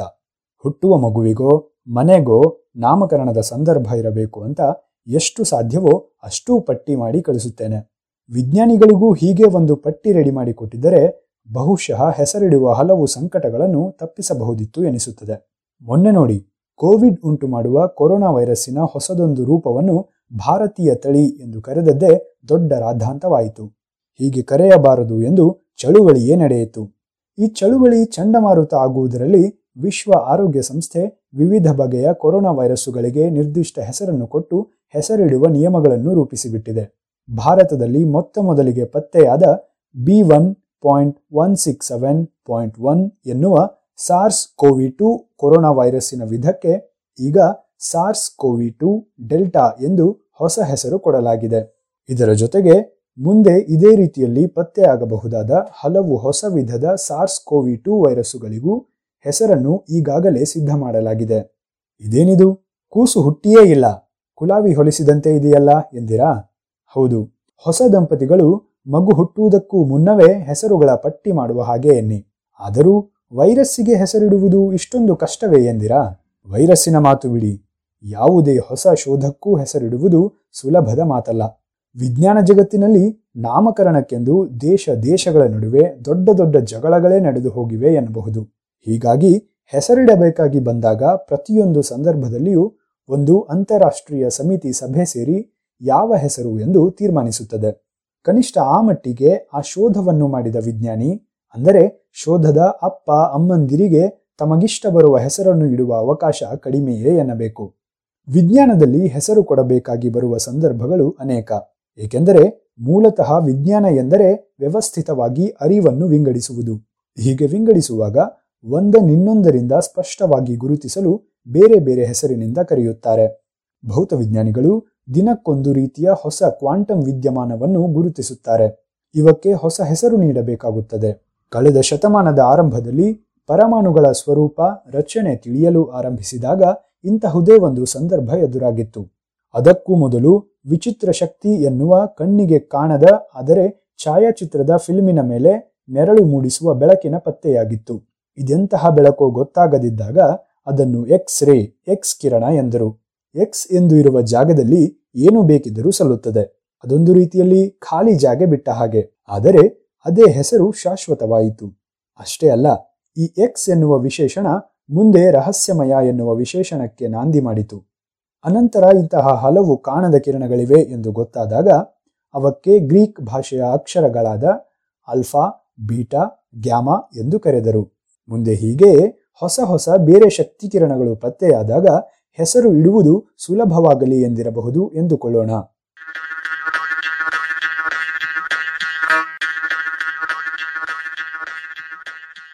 ಜೀವಿ ವಿಜ್ಞಾನದಲ್ಲಿಯೂ ಇಂತಹ ಸಂಕಟ ಎದುರಾಗುತ್ತದೆ. ಅದರಲ್ಲೂ ಹೊಸದೊಂದು ಜೀವಿ ಪ್ರಭೇದ ಪತ್ತೆಯಾದಾಗ ಅದರಂತೆಯೇ ಕಾಣುವ ಬೇರೆ ಜೀವಿಗಳಿಂದ ಅದನ್ನು ಪ್ರತ್ಯೇಕಿಸಿ ಹೊಸ ಹೆಸರು ನೀಡಬೇಕಾಗುತ್ತದೆ. ಇವನ್ನು ಬೈನೋಮಿಯಲ್ ನಾಮೆನ್ಕ್ಲೇಚರ್ ಎನ್ನುತ್ತಾರೆ. ಉದಾಹರಣೆಗೆ ಮನುಷ್ಯನ ಹೆಸರು ಈ ಲೆಕ್ಕದಲ್ಲಿ ಹೋಮೋಸೇಪಿಯನ್ಸ್ ಅಂದರೆ ಬುದ್ಧಿವಂತ ಮಂಗ. ಮನುಷ್ಯನ ಹಲವು ಪೂರ್ವಜರ ಹೆಸರುಗಳು ಹೀಗೆಯೇ ಹೋಮೋ ಎನ್ನುವ ಪದದಿಂದಲೇ ಆರಂಭವಾಗುತ್ತದೆ. ಹೋಮೋ ಎರೆಕ್ಟಸ್ ಎನ್ನುವುದು ಮೊತ್ತ ಮೊದಲ ಬಾರಿಗೆ ನೆಟ್ಟಗೆ ಎರಡು ಕಾಲ ಮೇಲೆ ನಿಂತ ನಮ್ಮ ಪೂರ್ವಜ. ಹೋಮೋ ಹ್ಯಾಬಿಲಿಸ್ ಎನ್ನುವುದು ನಮ್ಮ ಪೂರ್ವಜರಲ್ಲಿ ಮೊತ್ತ ಮೊದಲ ಬಾರಿಗೆ ಸಾಧನಗಳನ್ನು ಬಳಸಲು ಆರಂಭಿಸಿದ ಜೀವಿ. ಅಣುಸ್ತರದಲ್ಲಿಯೂ ಇಂತಹ ನಾಮಕರಣ ನಡೆಯುತ್ತದೆ. ಉದಾಹರಣೆಗೆ, ಪ್ರೋಟೀನು ಎನ್ನುವ ಉದ್ದದ ಎಳೆ ಹೇಗೆ ಸುತ್ತಿಕೊಂಡಿದೆ ಎನ್ನುವುದನ್ನು ವಿವರಿಸಲು ಹೆಸರು ನೀಡುತ್ತಾರೆ. ಆಲ್ಫಾ ಸುರುಳಿ, ಬೀಟಾ ಸುರುಳಿ ಇತ್ಯಾದಿ. ಈ ಎಳೆಗಳು ಎಡಮುರಿಯಾಗಿವೆಯೋ, ಬಲಮುರಿಯಾಗಿ ಸುರುಳಿಸುತ್ತಿವೆಯೋ ಎನ್ನುವುದನ್ನು ಇವು ಸೂಚಿಸುತ್ತವೆ. ರಸಾಯನ ವಿಜ್ಞಾನವೇನೂ ಈ ನಿಟ್ಟಿನಲ್ಲಿ ಹಿಂದೆ ಬಿದ್ದಿಲ್ಲ. ಬಹಳ ಹಿಂದೆ ರಸವಿದ್ಯೆಯ ಬೆನ್ನು ಹತ್ತಿದಾಗ ಹೊಸದಾಗಿ ಪತ್ತೆಯಾದ ವಸ್ತುಗಳಿಗೆ ಅವುಗಳ ಬಣ್ಣದ್ದು ಇತರೆ ಗುಣವನ್ನೇ ಹೆಸರಿಸಿ ಬಿಡುತ್ತಿದ್ದರು. ಹೀಗೆ ಒಳ್ಳೆಯ ಬಣ್ಣವಿದ್ದ ಲೋಹ, ಸುವರ್ಣ ಅಥವಾ ಸ್ವರ್ಣವಾಯಿತು. ಚಂದ್ರನಂತೆ ಹೊಳೆಯುವ ಲೋಹ ಬೆಳೆಯಾಯಿತು ಪಾಶ್ಚಾತ್ಯರು ಇದೇ ರೀತಿಯಲ್ಲಿ ಹೆಸರಿಟ್ಟಿದ್ದರು. ಆದರೆ ಅನಂತರ ನಾವು ಸುಲಭವಾಗಿ ಗುರುತಿಸಲಾಗದ ಕಂಡೇ ಇರದಂತಹ ಧಾತುಗಳನ್ನೂ ಪೈಪೋಟಿಯ ಮೇಲೆ ಒಬ್ಬರಿನ್ನೊಬ್ಬರು ಪತ್ತೆ ಮಾಡಲು ಆರಂಭಿಸಿದಾಗ ಮತ್ತೆ ಸಮಸ್ಯೆ ತಲೆದೋರಿತ್ತು. ಇಬ್ಬರೂ ಒಂದೇ ಧಾತುವನ್ನು ಪತ್ತೆ ಮಾಡಿದಾಗ ಹೆಸರು ಇಡುವುದು ಹೇಗೆ? ಆಗ ಮೊದಲನೇ ಅವರು ಸೂಚಿಸಿದ ಹೆಸರನ್ನೇ ಇಡಲಾಗುತ್ತಿತ್ತು. ಅವರು, ತಮ್ಮೂರು, ತಮಗಿಷ್ಟವಾದ ದೇವರು, ಇಲ್ಲವೇ ಗೆಳೆಯರ ಹೆಸರನ್ನೂ ಧಾತುಗಳಿಗೆ ಇಟ್ಟದ್ದಿದೆ. ಈ ನಿಟ್ಟಿನಲ್ಲಿ ನಾನು ಮೊದಲು, ನೀನು ಮೊದಲು ಎಂದು ಜಗಳವೂ ಆಗುತ್ತಿತ್ತು. ಅಂತಹ ಸಂದರ್ಭದಲ್ಲಿ ಹಲವರು ಒಟ್ಟಾಗಿ ಒಂದು ಹೆಸರನ್ನು ತೀರ್ಮಾನಿಸಿದ್ದಿದೆ. ಟಂಗ್ಸ್ಟನ್ನಿಗೆ ಈ ರೀತಿ ಜರ್ಮನಿಯಲ್ಲಿ ಒಂದು, ಇತರೆ ಭಾಷೆಯಲ್ಲಿ ಇನ್ನೊಂದು ಹೆಸರು ಇತ್ತೀಚಿನವರೆಗೂ ಇತ್ತು. ಆದರೆ ಕಣಜೀವಿ ವಿಜ್ಞಾನದಲ್ಲಿ ಹೆಸರಿಡುವ ಸಮಸ್ಯೆ ಇನ್ನೂ ಗಂಭೀರವಾಗಿದೆ. ನಿತ್ಯವೂ ವಿಶ್ವದಾದ್ಯಂತ ಸಾವಿರಾರು ಹೊಸ ಜೀನ್ಗಳ ಪತ್ತೆಯಾಗುತ್ತವೆ. ಹಲವರು ಹೀಗೆ ಏಕಕಾಲದಲ್ಲಿ ಒಂದೇ ಜೀನ್ ಪತ್ತೆ ಮಾಡಿರಬಹುದು. ಅಥವಾ ಹತ್ತಾರು ಹೊಸ ರೋಗಾಣುಗಳ ಪತ್ತೆಯಾಗುತ್ತವೆ. ನಮ್ಮೂರಲ್ಲಿ ಪತ್ತೆಯಾಗಿದೆ ಎಂದ ಮಾತ್ರಕ್ಕೆ ಅದಕ್ಕೆ ಕನ್ನಡದಲ್ಲಿ ನಾವೊಂದು ಹೆಸರು ಇಟ್ಟು ಕರೆಯಲಾಗದು. ಇದಕ್ಕಾಗಿ ಹಲವು ನಿಯಮಗಳನ್ನು ರೂಪಿಸಿರುತ್ತಾರೆ. ಆ ನಿಯಮಗಳ ಪ್ರಕಾರ ಹೊಸ ಹೆಸರನ್ನು ನೀಡಲಾಗುತ್ತದೆ. ಎಲ್ಲ ವಿಜ್ಞಾನಿಗಳು ಇದೇ ಹೆಸರನ್ನೇ ಬಳಸುತ್ತಾರೆ. ನಾವು ನೀವು ಏನೇ ಅಡ್ಡ ಹೆಸರು ಇಟ್ಟರೂ ವಿಜ್ಞಾನಿಗಳು ಮಾತ್ರ ಕೋವಿಡ್ ರೋಗ ತರುವ ವೈರಸ್ ಅನ್ನು ಕೋವಿಡ್ ವೈರಾಣು ಎನ್ನುವುದಿಲ್ಲ. ಅವರ ಪ್ರಕಾರ ಅದರ ಹೆಸರು ಸಾರ್ಸ್ ಕೋವಿ ಟು. ಈ ಹೆಸರು ಬಂದಿದ್ದು ಆಕಸ್ಮಿಕವಲ್ಲ. ಎರಡು ಸಾವಿರದ ಹತ್ತೊಂಬತ್ತರಲ್ಲಿ ಚೀನಾದ ವುಹಾನಿನಲ್ಲಿ ಹೊಸದೊಂದು ರೋಗಕಾರಕ ವೈರಸ್ ಪತ್ತೆಯಾಗಿದೆ ಎಂದು ವರದಿಯಾದಾಗ ಇದನ್ನು ಹೆಸರಿಸುವುದು ಹೇಗೆ ಎನ್ನುವ ಸಮಸ್ಯೆ ಇತ್ತು. ಆದರೆ ಅದು ಕೊರೋನಾ ಎನ್ನುವ ವಿಶಿಷ್ಟ ವರ್ಗಕ್ಕೆ ಸೇರಿದ ವೈರಸ್ಸು ಎಂದು ತೀವ್ರ ತೆರನಾದ ಉಸಿರಾಟದ ಸಮಸ್ಯೆಯನ್ನು ಉಂಟುಮಾಡುತ್ತದೆ ಎಂದು ತಿಳಿದಾಗ ಪರಿಹಾರ ಸುಲಭವಾಯಿತು. ಮನುಷ್ಯರಲ್ಲಿ ತೀವ್ರ ತೆರನಾದ ಉಸಿರಾಟದ ಸಮಸ್ಯೆಯನ್ನು ಉಂಟುಮಾಡುವ ಕಾಯಿಲೆಗೆ ಅದಾಗಲೇ ಸಿವಿಯರ್ ಅಕ್ಯೂಟ್ ರೆಸ್ಪಿರೇಟರಿ ಸಿಂಡ್ರೋಮ್ ಅಥವಾ ಸಾರ್ಸ್ ಎಂದು ಹೆಸರಿಸಲಾಗಿತ್ತು.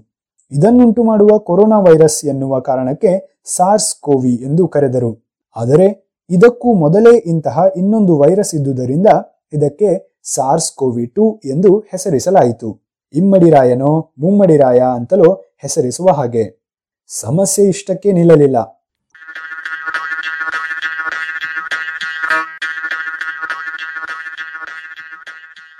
ಇದರ ಹಾವಳಿಯನ್ನು ತಡೆಯಲಾಗದೆ ಇದರ ಮೇಲೆಯೇ ನಿಡುಗನ್ನು ಇಟ್ಟ ವಿಜ್ಞಾನಿಗಳು ಈ ವೈರಸ್ಸು ಅಷ್ಟಿಷ್ಟು ಬದಲಾಗುವುದನ್ನು ಪತ್ತೆ ಮಾಡಿದರು. ಆರಂಭದಲ್ಲಿ ಪತ್ತೆಯಾಗಿದ್ದ ವೈರಸ್ಸಿನಲ್ಲಿದ್ದ ತಳಿ ಗುಣಗಳಲ್ಲಿ ಅಲ್ಪ ಸ್ವಲ್ಪ ವ್ಯತ್ಯಾಸ ಇದ್ದ ಹಲವಾರು ಬಗೆಗಳು ಸಿಕ್ಕವು. ಇವನ್ನು ವೇರಿಯಂಟ್ ಅಥವಾ ಬಗೆ ಎಂದು ಕರೆದರು.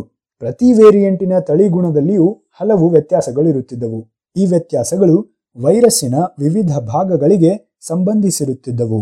ಉದಾಹರಣೆಗೆ ಕೆಲವು ವೈರಸ್ಸಿನ ಹೊರಗಿರುವ ಹೊದಿಕೆಯಲ್ಲಿನ ಪ್ರೋಟೀನಿನಲ್ಲಿ ಇದ್ದವು. ಇನ್ನು ಕೆಲವು, ಅವು ಜೀವಕೋಶದೊಳಗೆ ಪ್ರೋಟೀನು ತಯಾರಿಸುವಾಗ ಬೇಕಾದ ನಿರ್ದೇಶಗಳಲ್ಲಿ, ಇನ್ನೂ ಕೆಲವು ವೈರಸ್ಸುಗಳು ಜೀವಕೋಶದೊಳಗೆ ನುಸುಳಲು ಉಪಯೋಗಿಸುವ ನಿರ್ದಿಷ್ಟ ಪ್ರೋಟೀನಿನಲ್ಲಿ ಇದ್ದಿದ್ದವು ಒಂದೊಂದರಲ್ಲಿ ಈ ಮೂರರಲ್ಲಿಯೂ ಬೇರೆ ಬೇರೆ ರೀತಿಯ ವ್ಯತ್ಯಾಸಗಳಿರುತ್ತಿದ್ದವು. ಹೀಗೆ ನೂರಾರು ಬಗೆಯ ವ್ಯತ್ಯಸ್ತ ವೈರಸ್ಸುಗಳನ್ನು ಕಂಡೆವು. ಈ ನೂರಾರು ವೈರಸ್ಸುಗಳಲ್ಲಿ ಕೆಲವು ಮೂಲ ವೈರಸ್ಸಿನಿಂದ ಬೇರೆಯಾಗಿ ಹೊಸದೊಂದು ವಂಶವೃಕ್ಷ ಬೆಳೆದಂತೆ ತೋರುತ್ತಿದ್ದವು.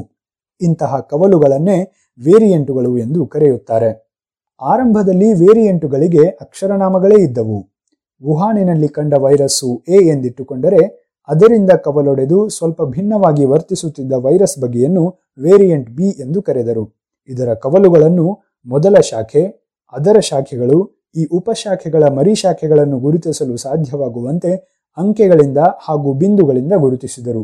ಇಟಲಿಯ ಈ ಬಿ ಬಗೆ ಎಲ್ಲೆಡೆ ಸಾಕಷ್ಟು ಹಾವಳಿ ಮಾಡಿತು. ಅನಂತರ ಇಂಗ್ಲೆಂಡಿನಲ್ಲಿ ಹಾಗೂ ದಕ್ಷಿಣ ಅಮೆರಿಕದಲ್ಲಿ ಈ ವಂಶದ ಕವಲುಗಳು ಕಂಡವು.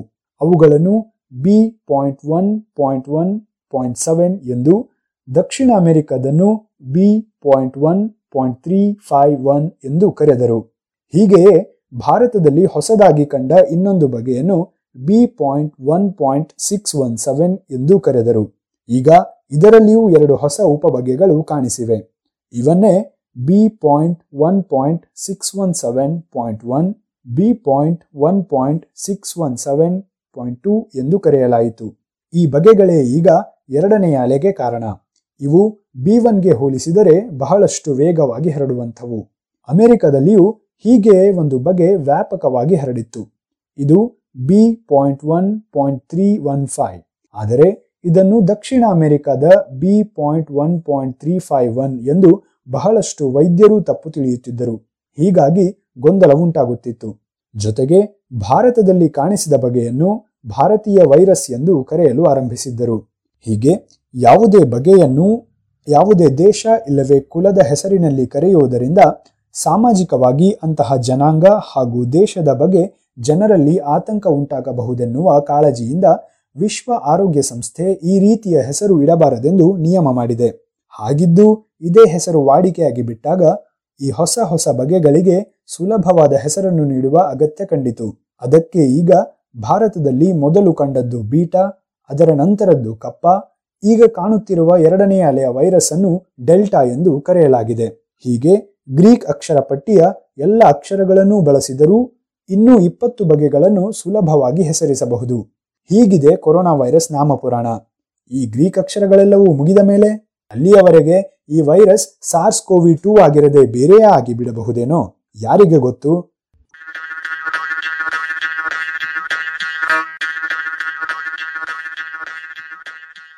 ಇದು ಇಂದಿನ ಸಂಶೋಧನೆ ಸ್ವಾರಸ್ಯ. ರಚನೆ ಕೊಳ್ಳೇಗಾಲ ಶರ್ಮಾ. ಜಾಣ ಧ್ವನಿ ವಿಶ್ವಾಸ್ ಸೊಲಗಿ.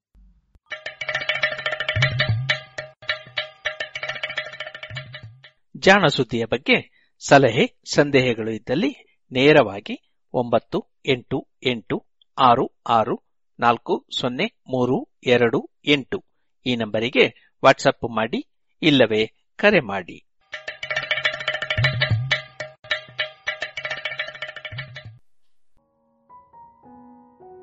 ಇದುವರೆಗೆ ಜಾಣ ಸುದ್ದಿ ಕೇಳಿದಿರಿ. ಇನ್ನೀಗ ಮಧುರ ಗಾನ ಪ್ರಸಾರವಾಗಲಿದೆ.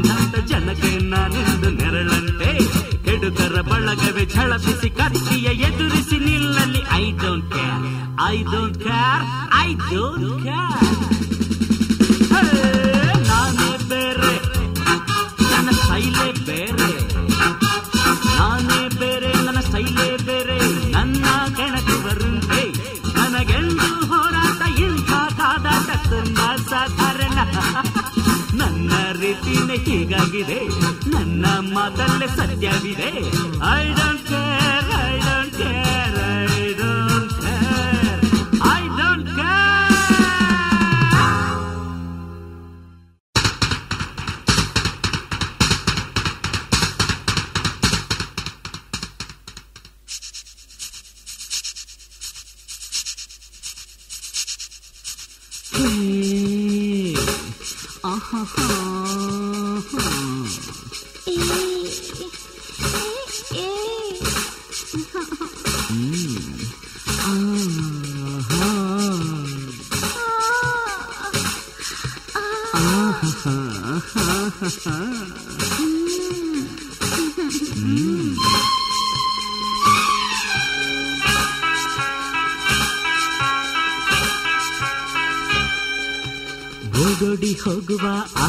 ಗಾಡಿಯು ಆಡಿಸಿ ತೂಗಿಸಿ ಬೀಳಿಸಿ ನಮ್ಮ ಸೇರಿಸಿ ಪ್ರೀತಿಯ ಹೊಮ್ಮಿಸಿ.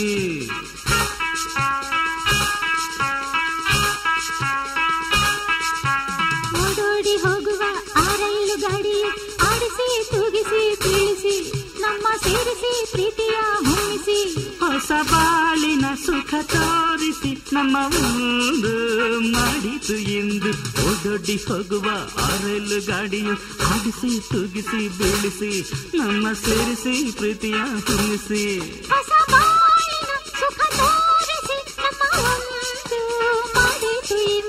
ಓಡೋಡಿ ಹೋಗುವ ಆರೈಲು ಗಾಡಿಯು ಹಾಡಿಸಿ ತೂಗಿಸಿ ಬೀಳಿಸಿ.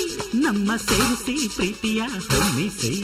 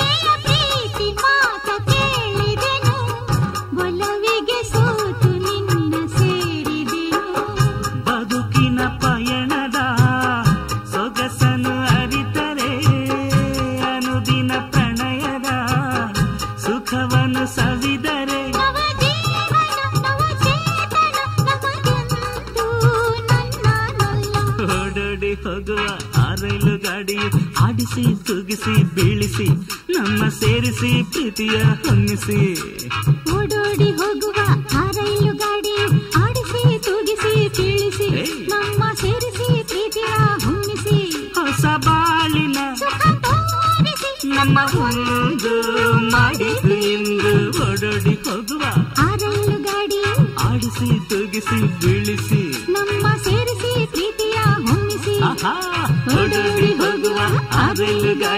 ಆಡಿಸಿ ತುಗಿಸಿ ಬೀಳಿಸಿ ನಮ್ಮ ಸೇರಿಸಿ ಪ್ರೀತಿಯ ಬಂಸಿ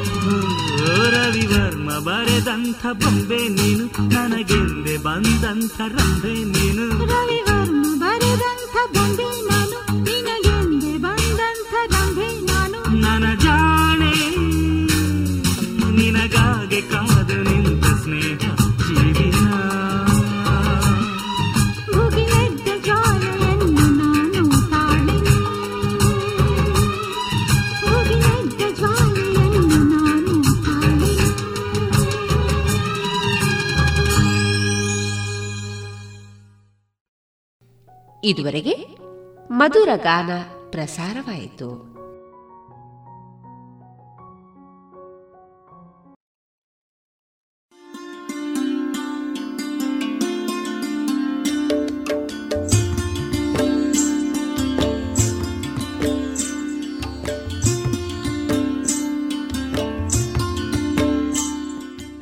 ರೇಡಿಯೋ ಪಾಂಚಜನ್ಯ ಸಮುದಾಯ ಬಾನುಲಿ ಕೇಂದ್ರದಿಂದ ನಿಮ್ಮ ಕಾರ್ಯಕ್ರಮಗಳು ಪ್ರಸಾರವಾಗಬೇಕೆ?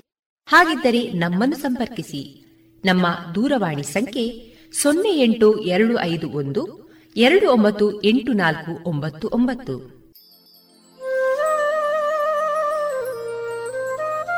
ಗಮನಿಸಿ ಕೇಳುಗರೆ, ನಮ್ಮ ಕಾರ್ಯಕ್ರಮಗಳನ್ನು ವೆಬ್ಸೈಟ್ ಮೂಲಕ ಕೂಡ ಆಲಿಸಬಹುದು.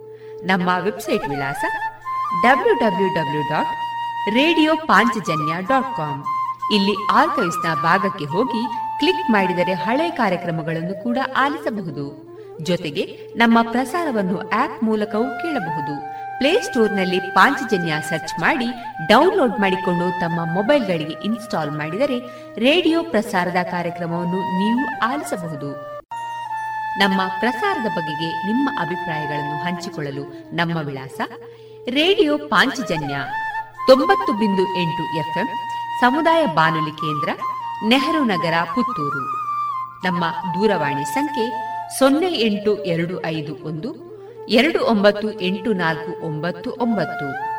ಇಮೇಲ್ ವಿಳಾಸ radio Panchajanya at Gmail dot com ನಮ್ಮ ವಿಳಾಸ ಮತ್ತೊಮ್ಮೆ ರೇಡಿಯೋ ಪಾಂಚಜನ್ಯ ತೊಂಬತ್ತು ಬಿಂದು ಎಂಟು ಎಫ್ಎಂ ಸಮುದಾಯ ಬಾನುಲಿ ಕೇಂದ್ರ, ನೆಹರು ನಗರ, ಪುತ್ತೂರು.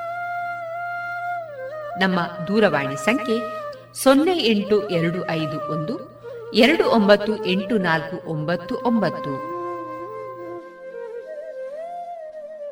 ಇಲ್ಲಿಗೆ ಈ ಹೊತ್ತಿನ ಪ್ರಸಾರ ಕಾರ್ಯಕ್ರಮವನ್ನ ಮುಕ್ತಾಯಗೊಳಿಸುತ್ತಿದ್ದೇವೆ. ಆತ್ಮೀಯ ಕೇಳುಗರಿಗೆಲ್ಲ ರೇಡಿಯೋ ಪಾಂಚಜನ್ಯದ ಬಳಗದ ಪರವಾಗಿ ನಾನು ತೇಜಸ್ವಿ ರಾಜೇಶ್ ಮಾಡುವ ಅನಂತ ವಂದನೆಗಳು.